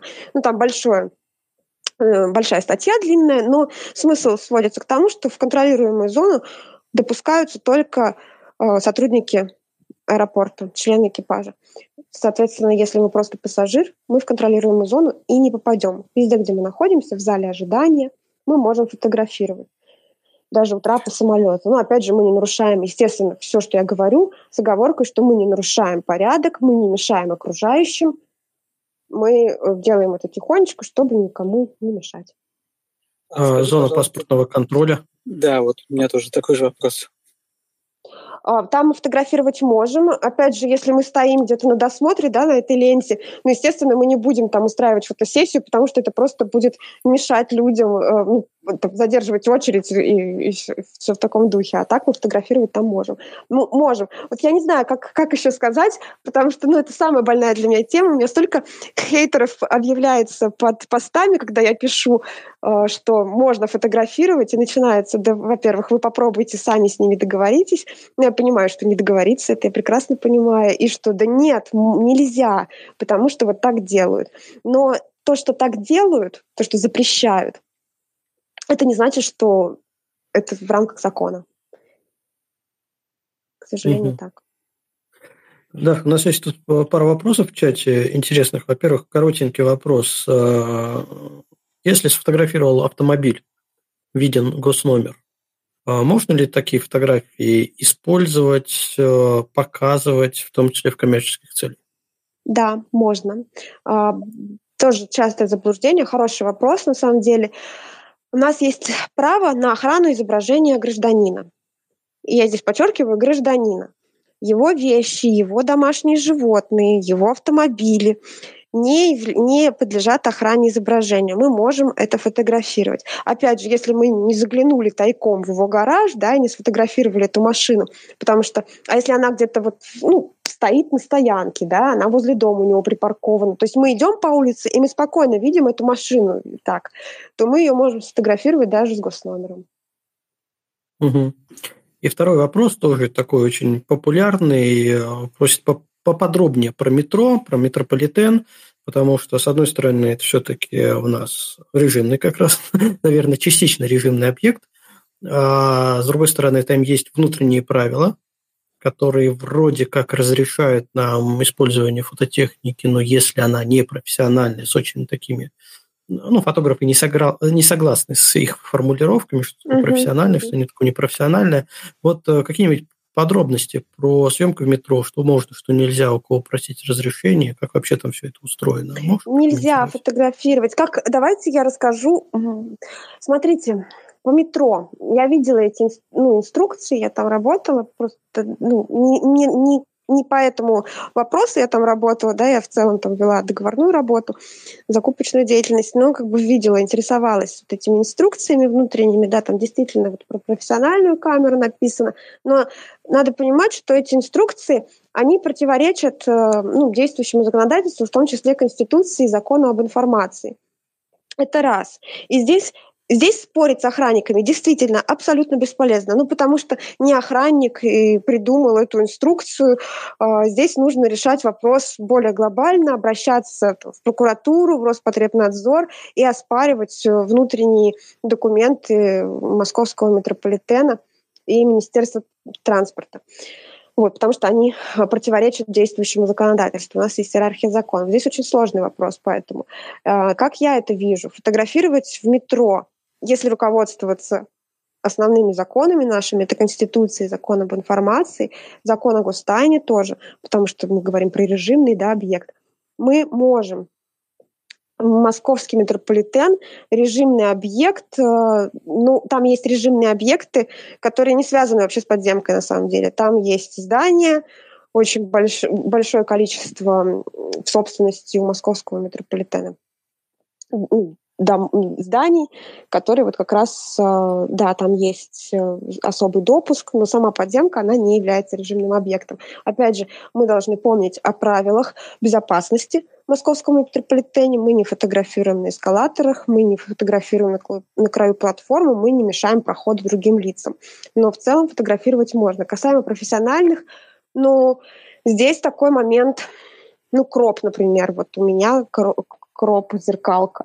Вот у меня охранник подойдет, и он будет разбираться, профессиональная у меня камера или нет, да он посмотрит большая и решит, что профессиональная. И чем больше объектив, чем длиннее фокус, тем профессиональнее у меня камера. Хотя, хотя на самом деле это, ну, я, все понимают, что это не так, да. Но на взгляд э, любителя вот профессиональная камера. Ну и что делать в таких Хотя ситуациях? профессиональная да ничего не сделаешь, ну, как, как бы, ничего не сделаешь в таких ситуациях, потому что, ну, бесполезно спорить в данном случае будет с охранником. У них действительно есть эти внутренние инструкции, есть приказы Министерства транспорта, в котором, ну, там, регламенты, да, в котором все это прописано, и здесь уже вопрос, на мой взгляд, должен решаться на другом уровне, на уровне, э, когда юрист пишет э, в прокуратуру, например, о том, что внутренние правила московского метрополитена, о том, что некоторые нормативно-правовые акты Министерства транспорта противоречат действующему законодательству, ну и просим их признать недействительными, отменить. Такое было, например, с музеями прокуратуру обращались, инициативная группа, она оспаривала, то, что музеи требуют доплату за фотосъемку, что это незаконно. И действительно, прокуратура признала эти действия незаконными. С музеями также. Но бесполезно будет спорить с охранником в музее или там, с бабушкой, да, которая там сидит, что вы знаете, вообще-то по закону я тут могу фотографировать и вот это вот все и устраивать ликбез, да. Бесполезно. У них такие правила, ну, они как бы не, не виноваты, эти сотрудники. А нужно решать немножко уже на другом уровне. Вот а почему до сих пор этого никто не сделал? Это же такой кейс классный, что можно и себя даже пропиарить как э, адвоката, который смог выиграть такое дело, либо хотя бы коснулся Я подумаю дела. над этим. Подумаю а, над можно этим. ведь еще... Э, Только аккуратнее, тройку заблокируют на всю жизнь потом. Они могут. А, да, ну... да, ведь можно еще в метрополитене получить официальное разрешение. То есть ты пишешь туда куда-то запрос, говоришь, что я фотограф такой-то, такой-то, у меня не профессиональная техника, и люди получают разрешение, письменное разрешение, что да, вы можете фотографировать. Ну, в разрешенных да, зонах. Да, можно, да. А, а ну, вот опять же, вопрос... видите, вот режимный объект. А, вот как-то по согласованию вдруг режимный объект можно фотографировать. Ну, это же странно. Видите, одно с другим не вяжется. Ну да, действительно, можно по согласованию. И с Красной площади также. А, а еще же можно платные фотосессии проводить за деньги. То есть точно так же делаешь запрос в ночное время, например, фотографируешь уже полностью профессионально, со штативами, с источниками света, с моделями, а, но за деньги. Ну, получают же люди как-то так разрешение. Это просто решается между конкретным человеком и э, руководством метрополитена. Да, да. Но конкретно куда обращаться, это я вам не подсказываю.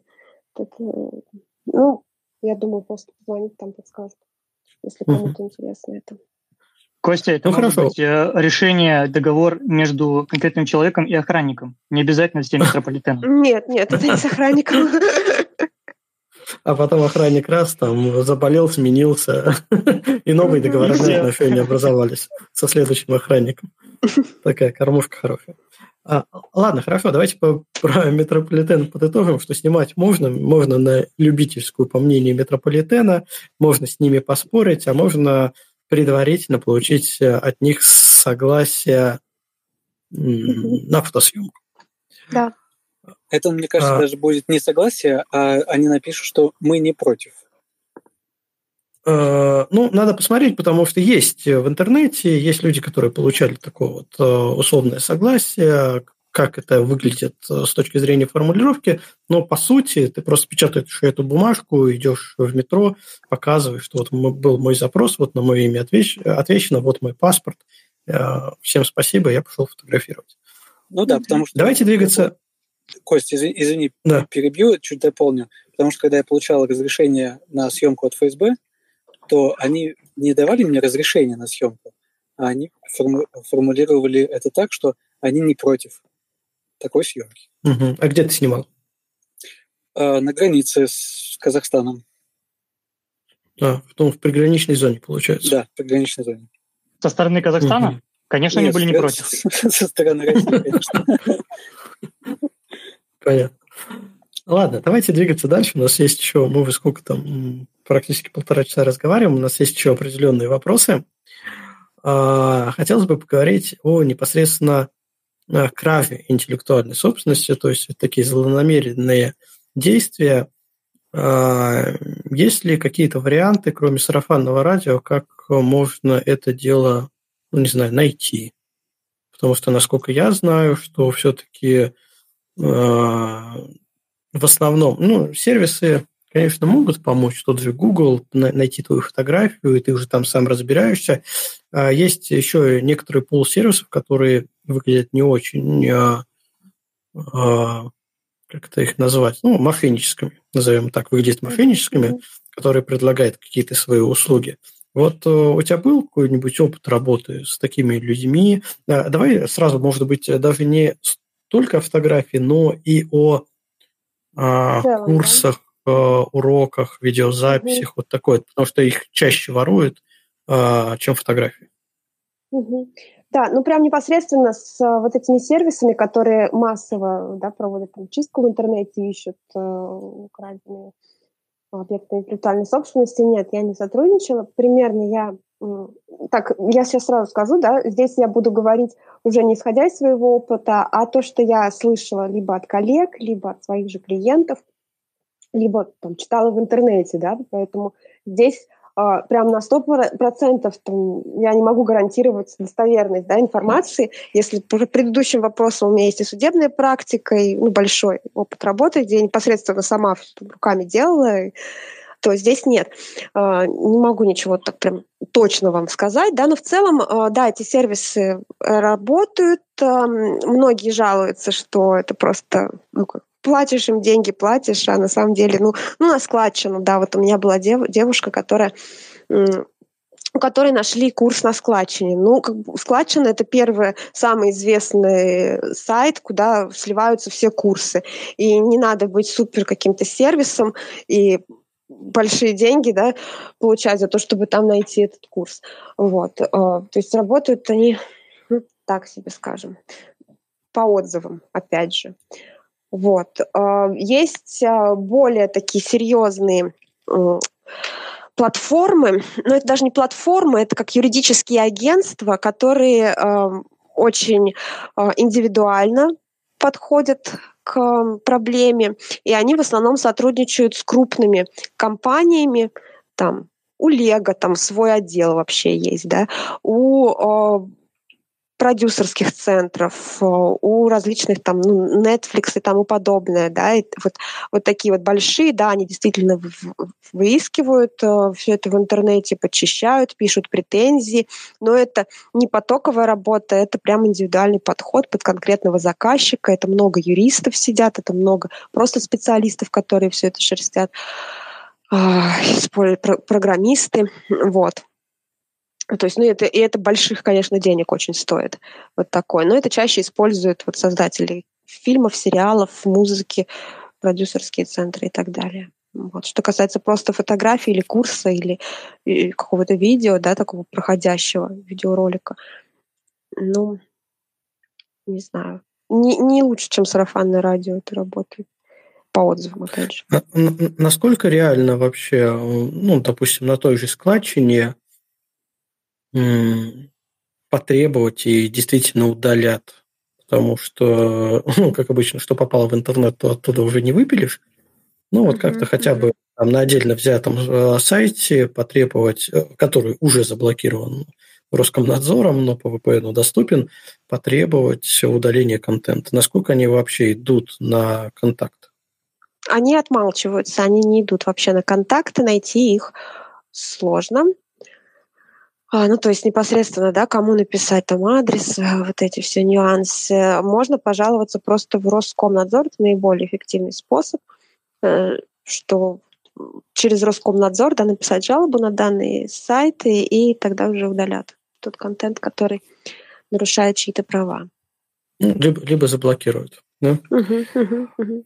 Давай тогда я немного расскажу. У меня был опыт такой интересный работы с я даже, наверное, назову в качестве, может быть, даже антирекламы.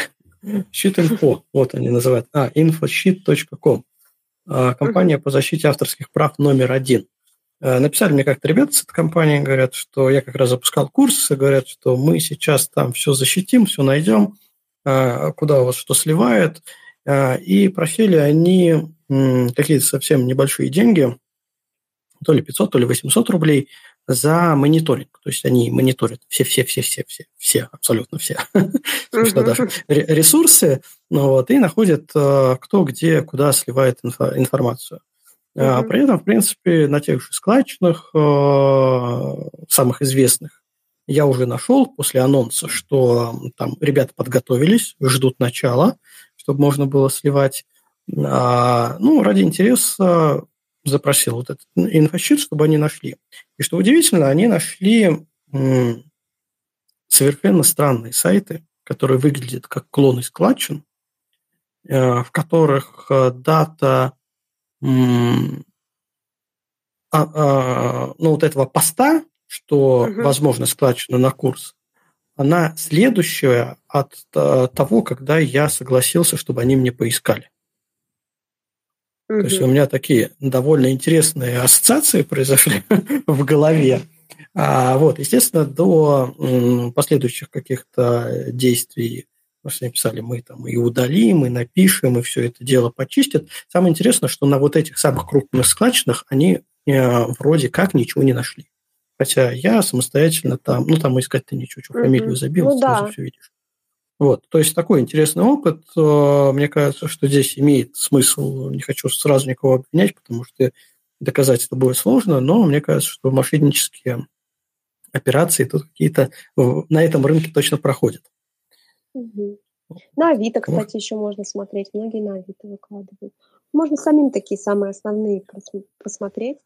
И, в принципе, ну, слушай, на Авито я на самом деле вот это, э, никогда не видел, чтобы выкладывать. Прям курсы выкладывают запись на Авито?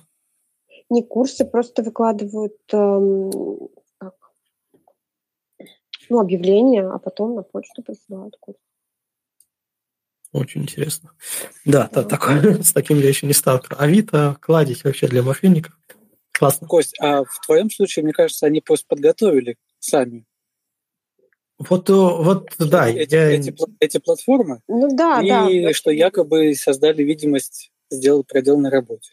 Работы. Да, они мне прислали целый список, такой документ экселовский, в котором они дали все ссылки, но сайты, вот, во-первых, выглядят как клоны, во-вторых, а, ну, с учетом того, что мы все-таки все тут крутимся, вертимся в фотографии и знаем основных игроков и по складчинам тоже – но вот эти были абсолютно какие-то неизвестные, но неймы, я их даже все немножко сохранил, а посматривал в их сторону, но так ничего путного там не увидел. Поэтому мне кажется, что это как раз такие сайты, чтобы показать видимость, что это все уже разлетелось. И вот мы это все можем удалить. Даже, возможно, подконтрольные какие-то сайты, они действительно оттуда эти ссылки удалят. Ну вот интересный был опыт такой. А, так, значит, получается, что на складчину мы никак действовать не можем. Да. Ничего, ничего путного из этого у нас не получится, если да, то есть если украли, то украли. А вообще, э, как защитить свой контент? Если по фотографии... А, вот, кстати, интересный вопрос. Вернемся к фотографии. Прозвучало э, такое мнение, что равка не является обязательной до, э, для доказания авторства работы. Да.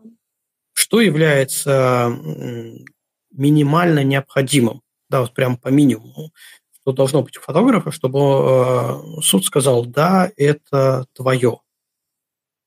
Ну, смотрите, суд, он, э, я уже говорила, не дурак, да, не совсем дурак, и он все-таки тоже, ну, логически-то мыслит. Если у нас даже нет травки, но у нас, например, есть JPEG, и он по дате создания, даже по дате ну, создания на нашем на нашем компьютере, да, а, раньше появился, чем у другого. Либо мы его пересылали нашему, нашему нарушителю, нашему оппоненту. И у нас есть история переписки. Либо у нас, например, полная версия, а у нарушителя только кадрированная. А, либо ну, у нас есть, а, пусть и не исходник, не RAW, но все-таки не обработанный файл. То, соответственно, мы можем признать свое авторство также метаданные, GZIP-файлы. Все это тоже является подтверждением авторства. Даже свидетельские показания, если, например, модель, да, которая на фотографии подтвердит, да, это он меня фотографировал. Соответственно, это тоже будет являться уже доказательством. То есть может быть целая совокупность доказательств, и на самом деле, ну да, РАФ не обязателен. Он не всегда прям без равки, что не, без, без равки никак не докажешь, это заблуждение. И также заблуждение считать, что если вы отправили RAW-файлы ну, кому-то, то все, теперь этот человек может сказать, что он автор. Нет, не может, не докажет он это, потому что у вас история переписки есть. И много чего. Ну, ну сказать-то он может. Ну, сказать может, да, но не. Да? Да. А, а смотри, такая гипотетическая ситуация. Если я взял камеру другого человека, а, сфотографировал а, какой-то кадр на свою флешку, но у меня, соответственно, в файлах все метаданные и от камеры, и обычно в камеру ты забиваешь а, свою фамилию, ну, если серьезно uh-huh, занимаешься фотографией, чтобы это тоже как копирайт остался, а, как метаданные. Вот. И получается, что фотографию снял я, но у всех исходников, абсолютно всех, метаданные другого человека, чужой камеры. А, и вот человек говорит, а это моя фотография. Это тоже сложно, придется подоказывать. что, ну вот что может э, Здесь могут свидетельские являться такой помочь. Возможно, да? была какая-то переписка о том, что вы камеру попросили. Ну, то есть какие-то косвенные доказательства, да, которые тоже будут учитываться судом. Угу. А так, конечно, да. да, если просто вот взяли на чужую камеру, сфотографировали, и все, все, все уже с другим человеком, ну, все данные с другим человеком закреплены, то, конечно, будет сложно доказать. А, смотри, а если фотография создана не одним человеком, а коллективом? Угу. То есть э, над ней работали несколько, несколько человек. Ну, допустим, а, первое – это простая ситуация. Это фотограф, декоратор, ну и пусть будет визажист, ну и модель, естественно. А, вот создано произведение. Это первый вариант. А второй вариант – это когда несколько фотографов работают над одним произведением, и получают э, серию фотографий, но получается вот за, за физически разным авторством.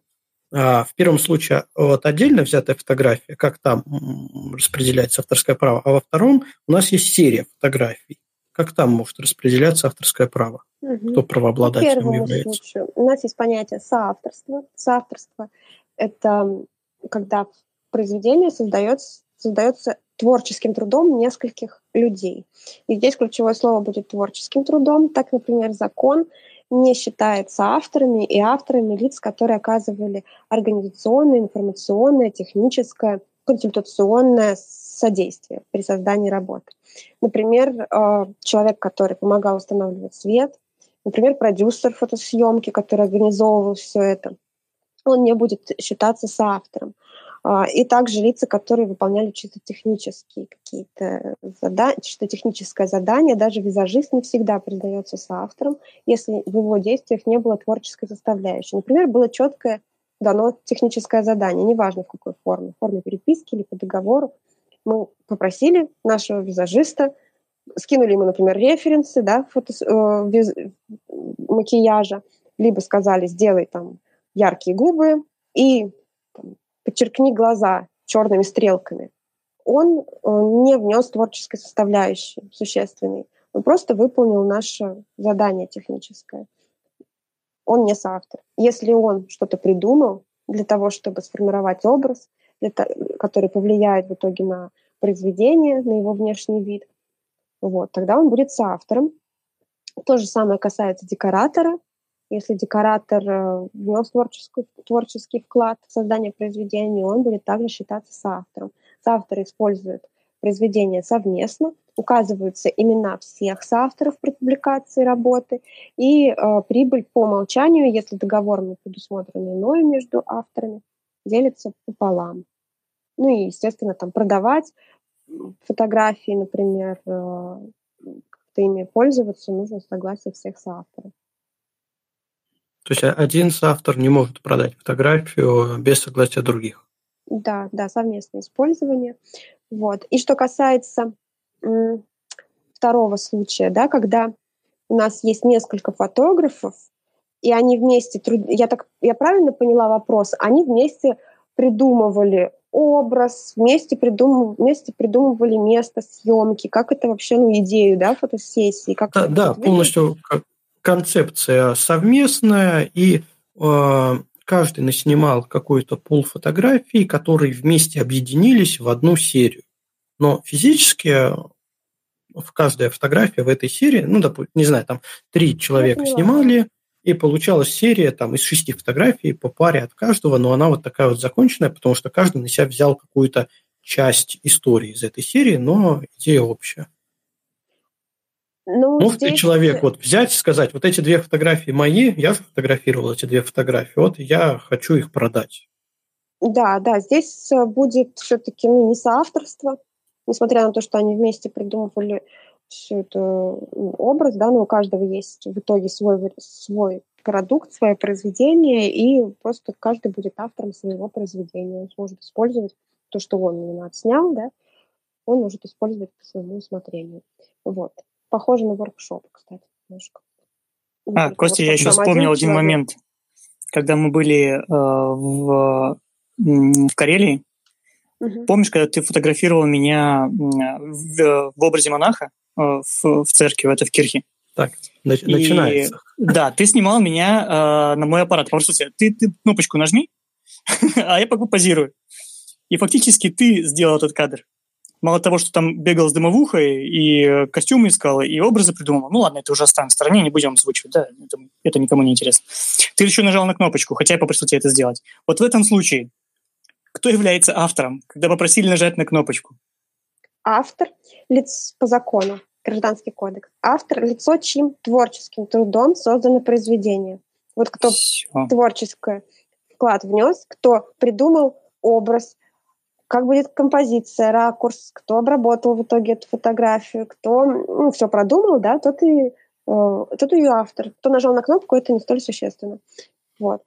А, То есть, получается, я, Ага, подожди, получается, вот я все придумал, там нашел одежды, место, костюмы, Руслана там нарядил, поставил, и мне даже не обязательно самому физически снимать, я просто да. могу сказать там какой-нибудь там Вася, вот сфотографируй теперь вот это вот все красиво. Он фотографирует, я потом обрабатываю, и это получается все равно мое произведение искусства интеллектуального. Да, но опять же, сколько Вася внес вклад? Он просто сфотографировал, или, может быть, он настроил камеру, да, и сам выбрал ракурс, композицию, продумал. То есть тоже тут, тут, тут, тут э, много нюансов, да, или вот. вы поставили его и сказали, вот с этого места сфотографируй. Сейчас настроили камеру, и тут тут надо будет разбираться. Ну, такие Все, случаи Руслан, редкие, у тебя, практики, Руслан, у тебя... практически нет. Руслан, так что мы просто с тобой попадаемся еще. Я, я ставил камеру и потом еще обрабатывал, ты не забывай. Э, тут, тут, все тут очень сложно. Нет, у тебя камера стояла на штативе, так что все нормально. У меня еще будет такой вопрос э, в моих глупых вопросах в конце. Это дальше будет, да, давай. Продолжим. А, есть еще один такой вопрос по поводу различных стоков и авторского права. Потому что загружая фотографии на сток, ну, во-первых, есть платные стоки, где мы какое-то, наверное, право отчуждаем, потому что стоки могут это продавать, и мы получать за это деньги хотя бы небольшие. Но есть еще такой пул бесплатных стоков, а, куда мы можем а, загружать фотографию, и люди могут скачивать и использовать в коммерческих либо не в коммерческих целях. Можем ли мы потом вот все это дело отозвать, когда те фактически уже есть которые... использование? Да, когда те фотографии, которые уже фактически используются, то есть на момент, когда эти фотографии там находились, человек совершенно законно, да, с вашего, с вашего же разрешения, потому что вы выложили, согласились с условиями работы этой площадки, он использует фотографию, все, он ее может использовать.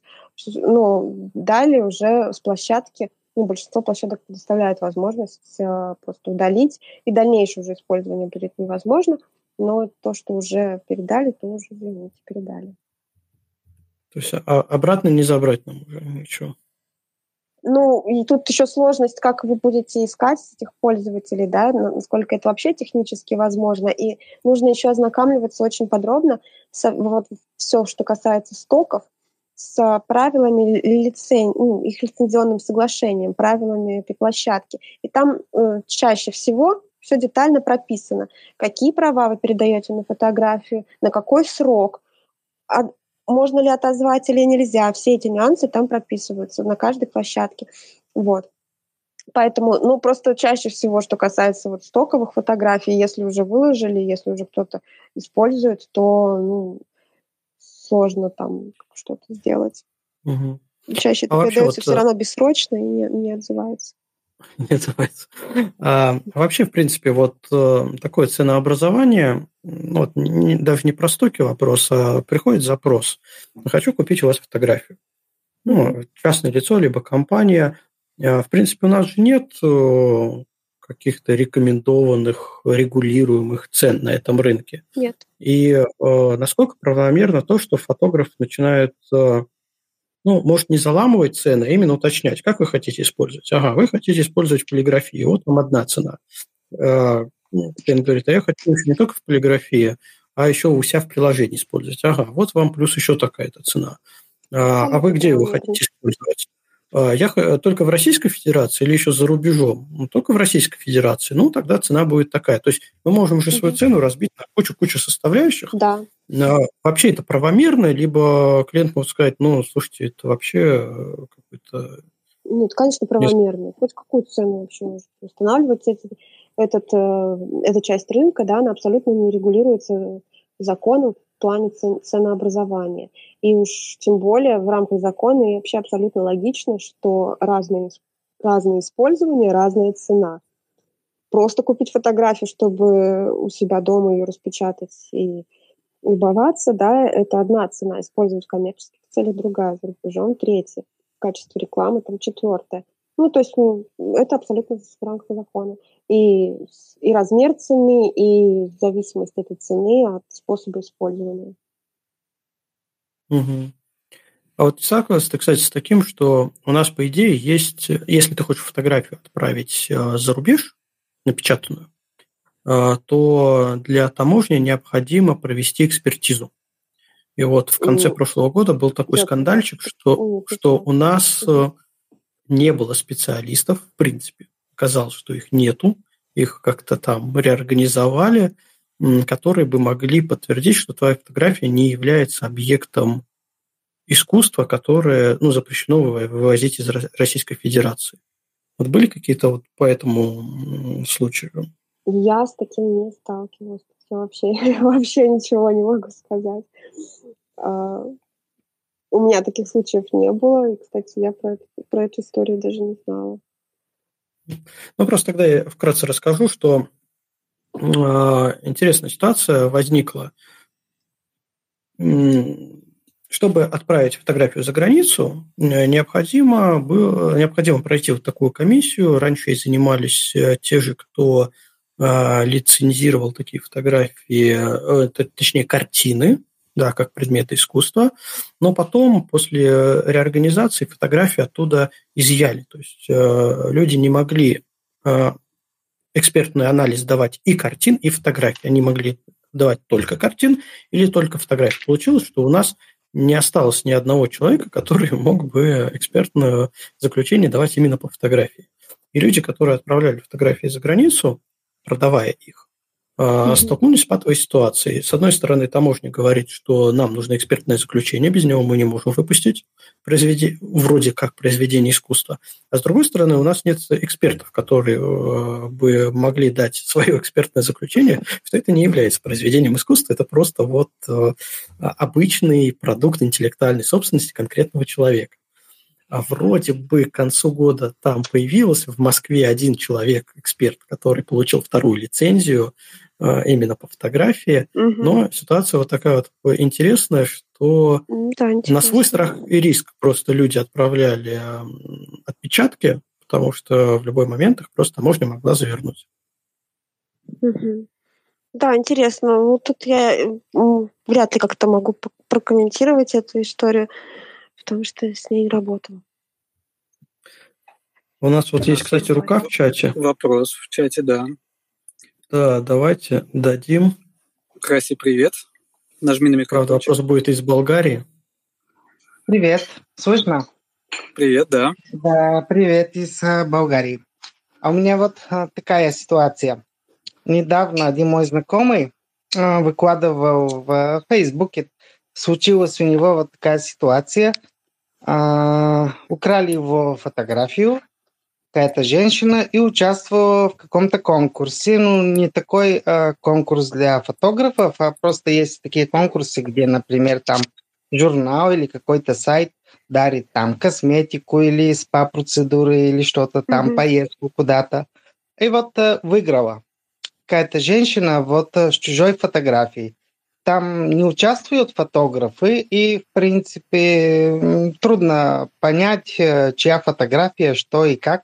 Ну, он как-то узнал про этот э, случай и вот так написал. В принципе, тут э, никому не жаловался. Ну, сказал, вот такие дела. Вот мою фотографию украли и выиграли конкурс. Вот с такой фотографией, с моей. Вот такой вот э, случай. И еще э, э, хочу отметить, что там где-то пару недель назад я был э, жюри в конкурсе для мобильной фотографии, и там были там несколько тысяч фотографий, ну, 10 из этих э, фотографий были мои. И было очень смешно, я жюри, и смотрю, там кто-то участвует моими фотографиями. Вот, ну, люди а, воруют фотографии и пробуют участвовать в разных а, с конкурсах, там, выиграть что-нибудь. А, в принципе, вот я хочу, что для меня это смешно. Ну, вот такая ситуация.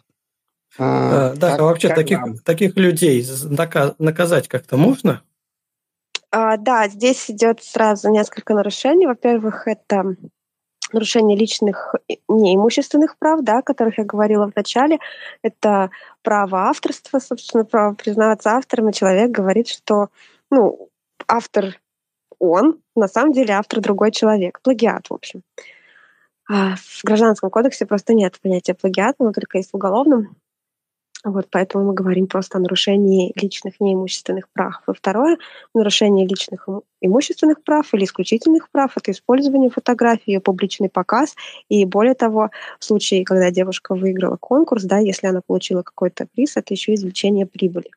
В таком случае мы можем обратиться к нарушителю о взыскании первое морального вреда. Моральный вред мы получаем за нарушение наших неимущественных прав, э, личных права авторства, за плагиат, в общем.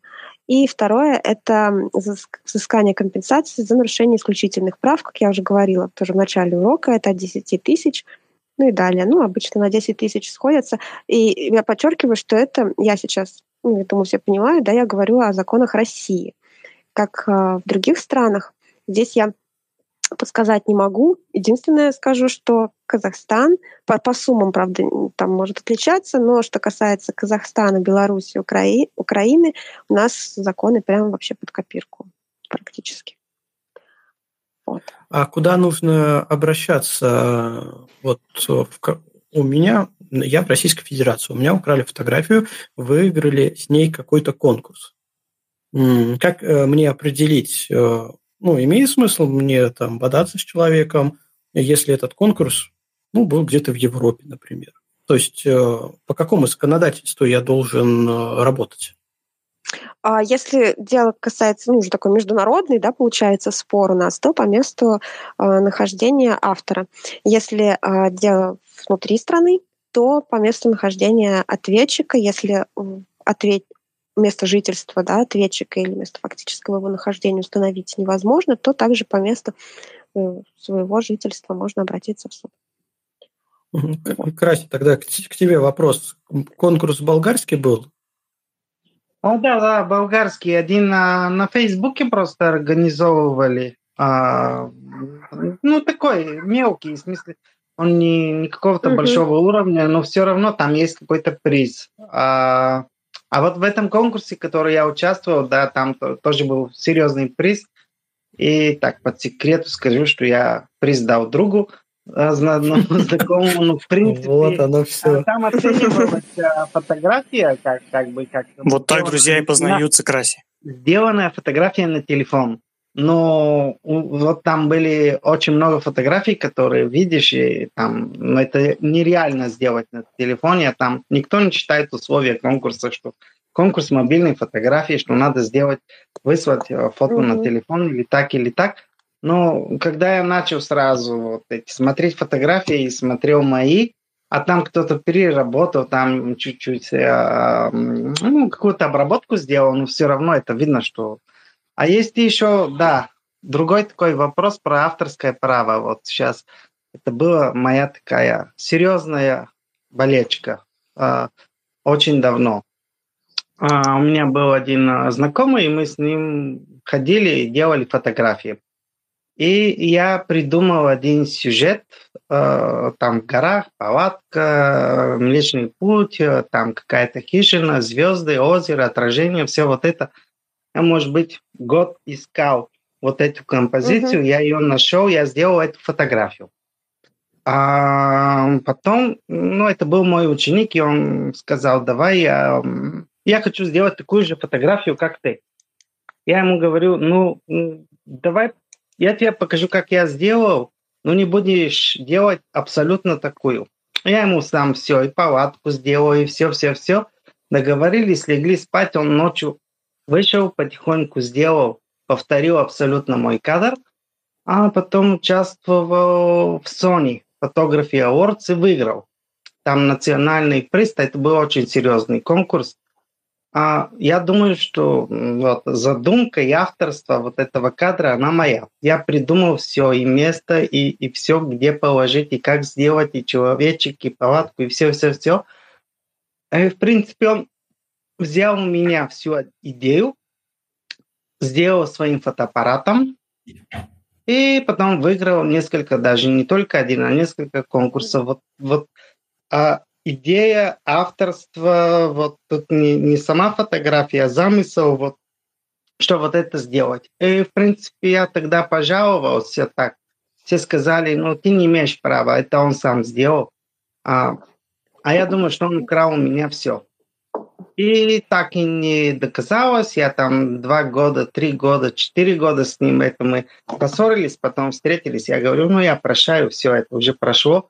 В принципе, он говорит, да ладно, это было, я не прав был, но он никому не сказал, что своровал. А вот, когда я прочитал там статью в каком-то журнале, он говорит, это я все придумал сам, это я все сделал сам. И, в принципе, никак доказать, что у тебя украли идею и сделали что-то. Я даже вспомнил, какие-то фильмы были не, не про фотографии, там кто-то была какая-то идея что-то сделать, кто-то украл и сделал, и, и вот, вот такие ситуации. Вот Давайте. как смотрите на это? Да, я на это, ну, я на это смотрю так же, как Гражданский кодекс. Российской Федерации статья 1259 говорит о том, что авторские права не распространяются на идеи, концепции, принципы, методы, ну и так далее. То есть, да, действительно, идея без ее реализации не э, подлежит охране.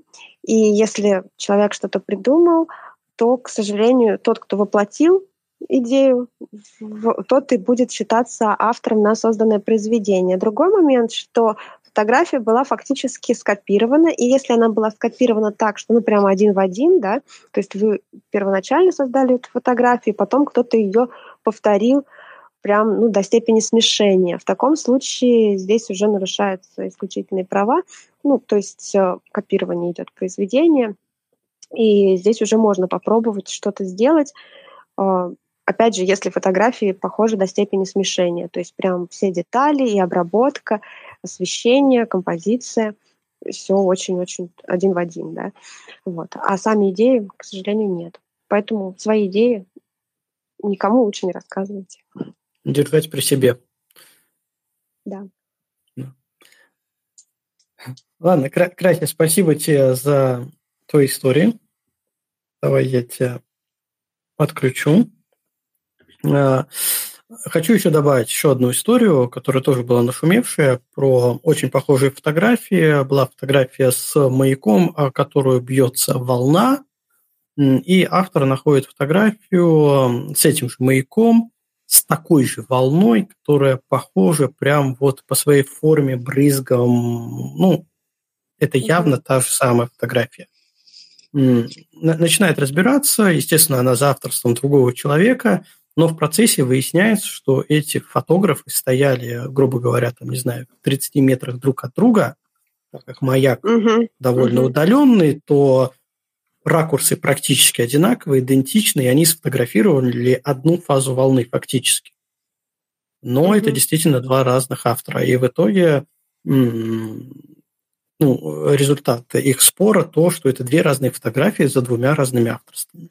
Ну да, ну такое часто бывает. Вот в воркшопы, да, взять, когда много фотографов приходят, все фотографируют одну и ту же модель, одних и тех же моделей, ну, все одно и то же. Ну, ну, это логично, что каждый автор своей фотографии, да. Просто одно и то же фотографирует. А, вопрос из чата, про который мы уже говорили, а, но есть небольшой там еще дополнительный вопрос. Как определить подлинность фотографии, то, то есть то, что фотография принадлежит конкретному автору, давай просто пробежимся там по спискам, что является доказательством авторства. И э, вот под вопрос, который, мне кажется, более интересен, э, есть ли какое-нибудь э, авторское общество по регистрации и защите прав? Ну, то есть, если перефразирую, есть ли какой-то институт по защите авторского права, регистрации и защите авторского права? Да, по первому вопросу, как уже говорила, это, безусловно, RAW-файлы, но даже если их нет, то э, можно подтвердить свое авторство и JPEG и э, перепиской, если таковая имеется, и даже свидетельскими показаниями в меньшей степени все-таки можно. Плюс метаданные. В общем, ну, подробно мы об этом говорили уже ранее. А, что касается защиты авторских прав, первое, что я хочу сказать, что авторские права, они не подлежат регистрации. То есть по умолчанию человек, который создает какое-либо произведение, фотографию в нашем случае, он сразу становится автором. Регистрировать ничего не надо, и э, ну, вообще не представляется возможным это сделать. Нет э, государственного органа, который бы регистрировал именно авторские права на произведение. Они просто есть и все. Э, можно доказывать, есть такое понятие, как депонирование, я думаю, многие знают можно а, попробовать а, как-то заверить, да, если вы переживаете, что ваш, ваши авторские права в дальнейшем будут нарушены, обратиться и к нотариусу, а, либо отправить такой старый способ да, себе по почте, подлинник. Сейчас еще популярны вот стали блокчейны, но опять же это больше для таких крупных корпораций, которые создают э, фильмы, видеоклипы, ну, большие такие работы делают, вот, они пользуются этими сервисами. Вот. А так э, авторство изначально считается за тем, под чьим именем обнародовано произведение. То есть вот первый раз публикуется произведение, и написано, что фотограф, автор Василий Иванов. Так и будет считаться, пока судом не доказано иное. Вот.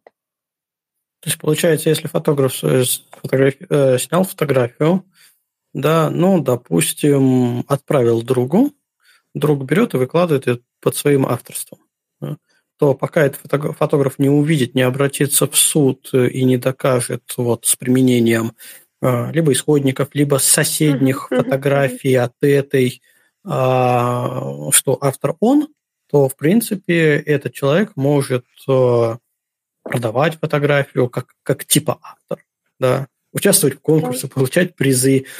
А в таком случае какое наказание может для человека быть, что он какое-то время обманывал и пользовался чужой интеллектуальной собственностью для получения финансовой выгоды? Ну, как я уже говорила, а, от 10 тысяч до 5 миллионов рублей, это мы в начале. Здесь все одно и то же. У нас нарушаются либо личные неимущественные права, и за это мы взыскиваем моральный вред. Сумму определяем сами, но судом она может быть снижена и чаще всего снижена. Либо мы э, можем взыскивать а, сумму за нарушение наших исключительных прав, что кто-то использует нашу фотографию без э, согласия. Вот. И здесь от 10 тысяч до 5 миллионов рублей. Усугубляет ли ситуацию э, то, что человек э, явно, хотя когда он ворует фотографию, он тоже явно специально это делает. Но тут пошел на такой обнал, э, заявляя, что он является автором. То есть mm обычно же ситуация такая, что человек, который своровал, он ее просто использует. Да, он не говорит, uh-huh, что он автор, uh-huh, он ее использует uh-huh. там в печати, на футболках, вот как обсуждали. А тут uh-huh. ситуация вот интересует именно того, что человек э, ее присваивает себе, говорит, что это я автор, и еще ну пытается Ну да, ну вот это и есть. Суде. Поэтому мы говорим здесь о нарушении личных неимущественных прав. Мы можем взыскать еще моральный ущерб. Если сумма будет существенно, крупный размер, больше... Ой, я сейчас точно не скажу, но, наверное, по-моему, там 200 тысяч рублей сейчас, э, это надо уточнить этот момент, то наступает уже уголовная ответственность. Вот. Также может, можно привлечь к административной ответственности, штрафы там небольшие за это. Вот. А что касается себе получить, да, моральный вред. Угу. Все, отлично, понял. А, так, э, ребята, давайте потихоньку, мы уже там два часа разговариваем, давайте потихоньку э, закругляться. Даша, у нас есть такая небольшая рубрика – от э, нашего болгарского коллеги, от Руслана. Э, глупые вопросы от Руслана. Да, он задает э, вопросы, на которые можно, можно не отвечать, можно шуточно отвечать, и они не подразумевают какой-то серьезный, прям очень серьезного ответа. Очень можно давать глупые слова. ответы. Будет еще да, раз. можно давать ответы, соответствующие вопросу. Назовем это прямо. Да, за что боролся, на то и напоролся, как говорится. А, ну, Даш, сегодня прям а, такой подробный подкаст, что у меня даже несколько вопросов а, выпали из темы, потому что ответы уже даны, к сожалению. Так, ну ладно, давай. Надеюсь, так, не глупые ответы. А, нет, ответы очень не глупые и достаточно обширные. То есть все, все полностью открыта. Тема наша по авторскому праву, в принципе, на сегодня, думаю, закрыта. Так, угу. ну хорошо, давай, вот такие вопросы. Мы говорили то, что можно по фотографии снять, нарисовать картину. И это будет а, отдельное произведение искусства, правильно? Ну, а если сфотографировать фотографию, это что будет? Переработка или новое произведение? А, ну и то, и то это производное произведение, это произведение на основе уже созданного произведения. И здесь э, суды, ну, фотография такой специфичный объект интеллектуальной собственности, потому что с одной стороны, а, мы, когда фотографируем фотографию, мы создаем производное произведение, да, особенно если это с, каким-то, с каким-то художественным замыслом. А если мы просто сфотографировали а, ну вот прям, да, у нас, как объяснить, прямой ракурс, никакой художественной задумки, а просто мы сфотографировали чужую фотографию, то есть мы ее, по сути, скопировали, как вот сделали копию, то это уже копирование. Угу. Но если я сфотографирую фотографию с фотографией, то это тоже будет э, все-таки, наверное, отдельное произведение искусства, предполагаю.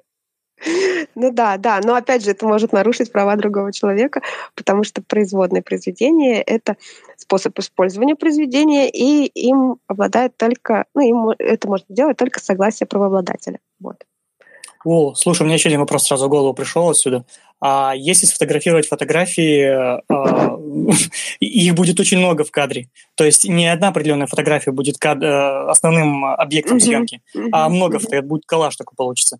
То здесь, э, опять же, это будет возможностью для тех фотографов, чьи фотографии будут в эту фотографию предметом для разбирательства да, или да, нет? Да. Да, да, да значит, коллажи да. тоже нельзя делать.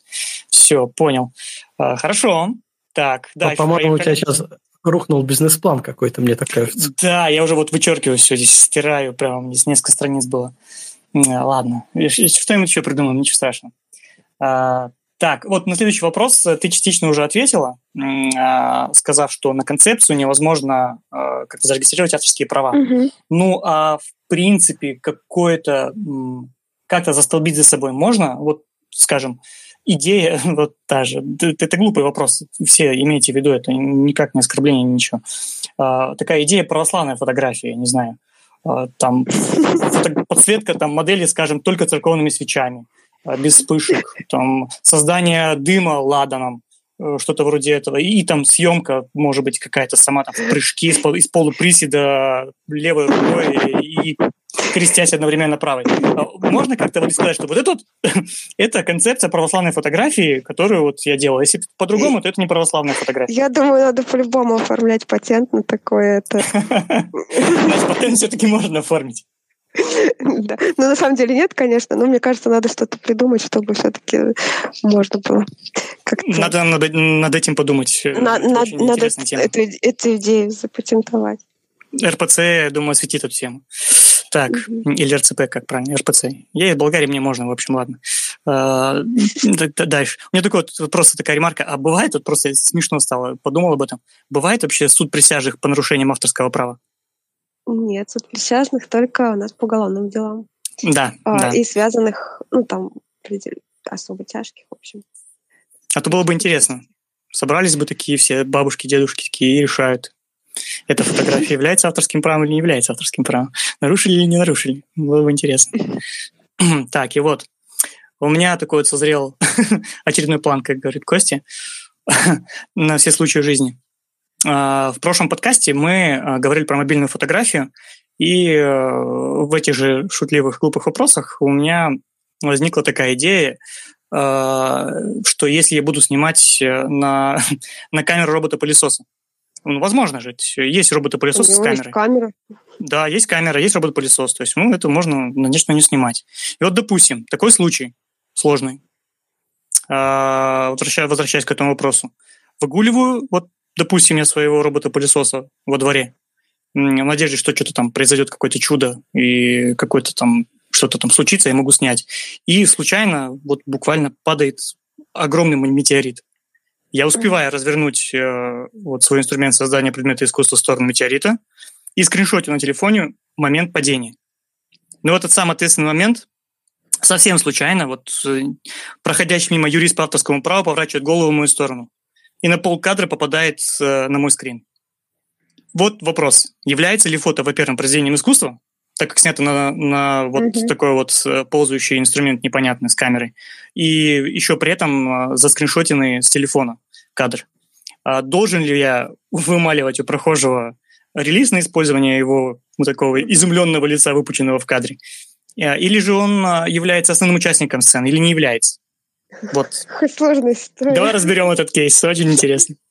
Ну, в общем, а, нет, робот, все, что сфотографировано на роботы, а, без участия да, автора, как такового, то есть он сам там ползал и что-то успел Не, он не сам ползал, я его, я его водил туда-сюда по, по травке, чтобы он именно там Но ползал. Если намеренно водил, то есть тут надо смотреть, потому что я уже рассказывала, да, про дроны, которые э, летают, тоже все снимают, а потом э, фото, судебная практика есть такая, а угу. фотограф потом делает скриншот, его не признают автором, потому что э, все это снято без его участия как такового, да, без, ну, соответственно, нет творческой составляющей. Это машина выполнила эту фотографию, человек не прикладывал усилий.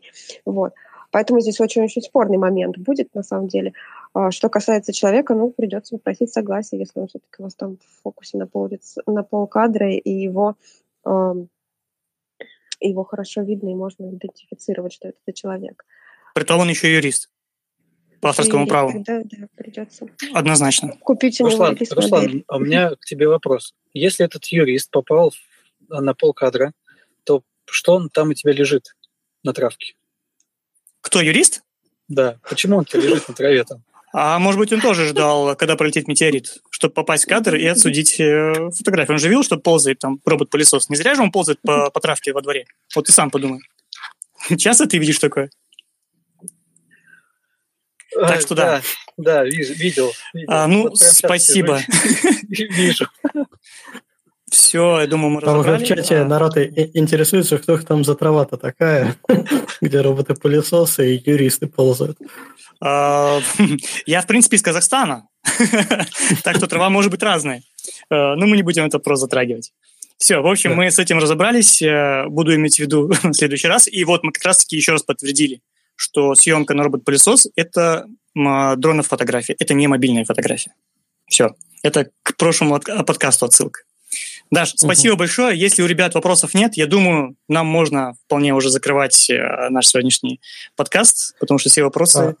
как мне кажется, закрыты. Если, конечно, у нас в чате... А, подожди, подожди, подожди, закрывать, потому что я-то все помню. Я помню, вначале Даша говорила, что она может организовать какую-нибудь скидочку для людей, которые да. слушают подкаст, если они к ней обратятся. Ну, а поэтому, Даша, тебе слово. Да, а, по скидочкам Сейчас у меня проходит, с 16 февраля будет проходить правовой интенсив для фотографов, где мы будем разбирать помимо авторского права, ну и авторское право более детально, каждый урок и отношения с клиентом, и как с недовольными клиентами работать, и легализацию бизнеса, самозанятость ИП, и много-много чего еще. А, в общем, а, для вас у меня будет действовать скидка. А, пишите мне, в общем, в директ, закон в фокусе сделаю 20% скидку на этот интенсив. Он и так недорогой очень. Вот. Будет еще для вас дешевле. Ну и формы договоров, договоры индивидуальные, релизы модели, оферты для сайта, если нужно, консультация. Также, как я уже сказала, форма договора 2000 для вас, индивидуальный делаю для вас за 3000. И что там еще? Консультации. Ну, тоже скидку 2000 рублей за полчаса устной консультации и 3000 рублей за письменную консультацию в час. Угу. Вот. Ну, Давай какой-нибудь... Мои услуги, их намного больше. В общем, в любом случае, промокод придумывайте вы сами. Я его запомню а... просто и буду... Давай промокод один фото ТВ. Да, у нас самый простой промокод, который везде используется. Один фото просто. Один фото. Если авторские права соблюдены. Да, на интенсив будет цена 2000 рублей. Но там прям супер много всего. Вообще здесь 11 уроков и еще все, ну, там много всего. В общем, представлю гайды, чек-листы, презентации будет очень... И с обратной связью. Вот. Все, отлично. На этой позитивной ноте, в принципе, можно заканчивать. А, ну, давайте тогда всем классическое спасибо. Даша, огромное спасибо, что пришла, что рассказала, погрузила нас да, в эту тему, потому что мы, как люди творческие, часто в ней плаваем, несмотря на наш опыт и различные смешные ситуации, в которые мы попадаем и, собственно, приобретаем этот опыт. А, конечно же, я со своей стороны, опять же, со стороны своего опыта, рекомендую все-таки пользоваться в определенных случаях юристом. Это и правильный договор, и какая-то ваша защита а в последующем, и консультации, естественно. А, поэтому, да, тебе спасибо. Ребятам Антон, Руслан тоже спасибо. Смешные вопросы были сегодня классные. Всем, кто был в чате, слушал нас, задавал вопросы, тоже спасибо. И тем, кто послушает, тоже спасибо. Всем спасибо. Я закончил на сегодня. Всем спасибо. Доброй ночи. Пока. Доброй ночи. Пока-пока. Повторюсь, всем спасибо. Доброй ночи. Пока-пока.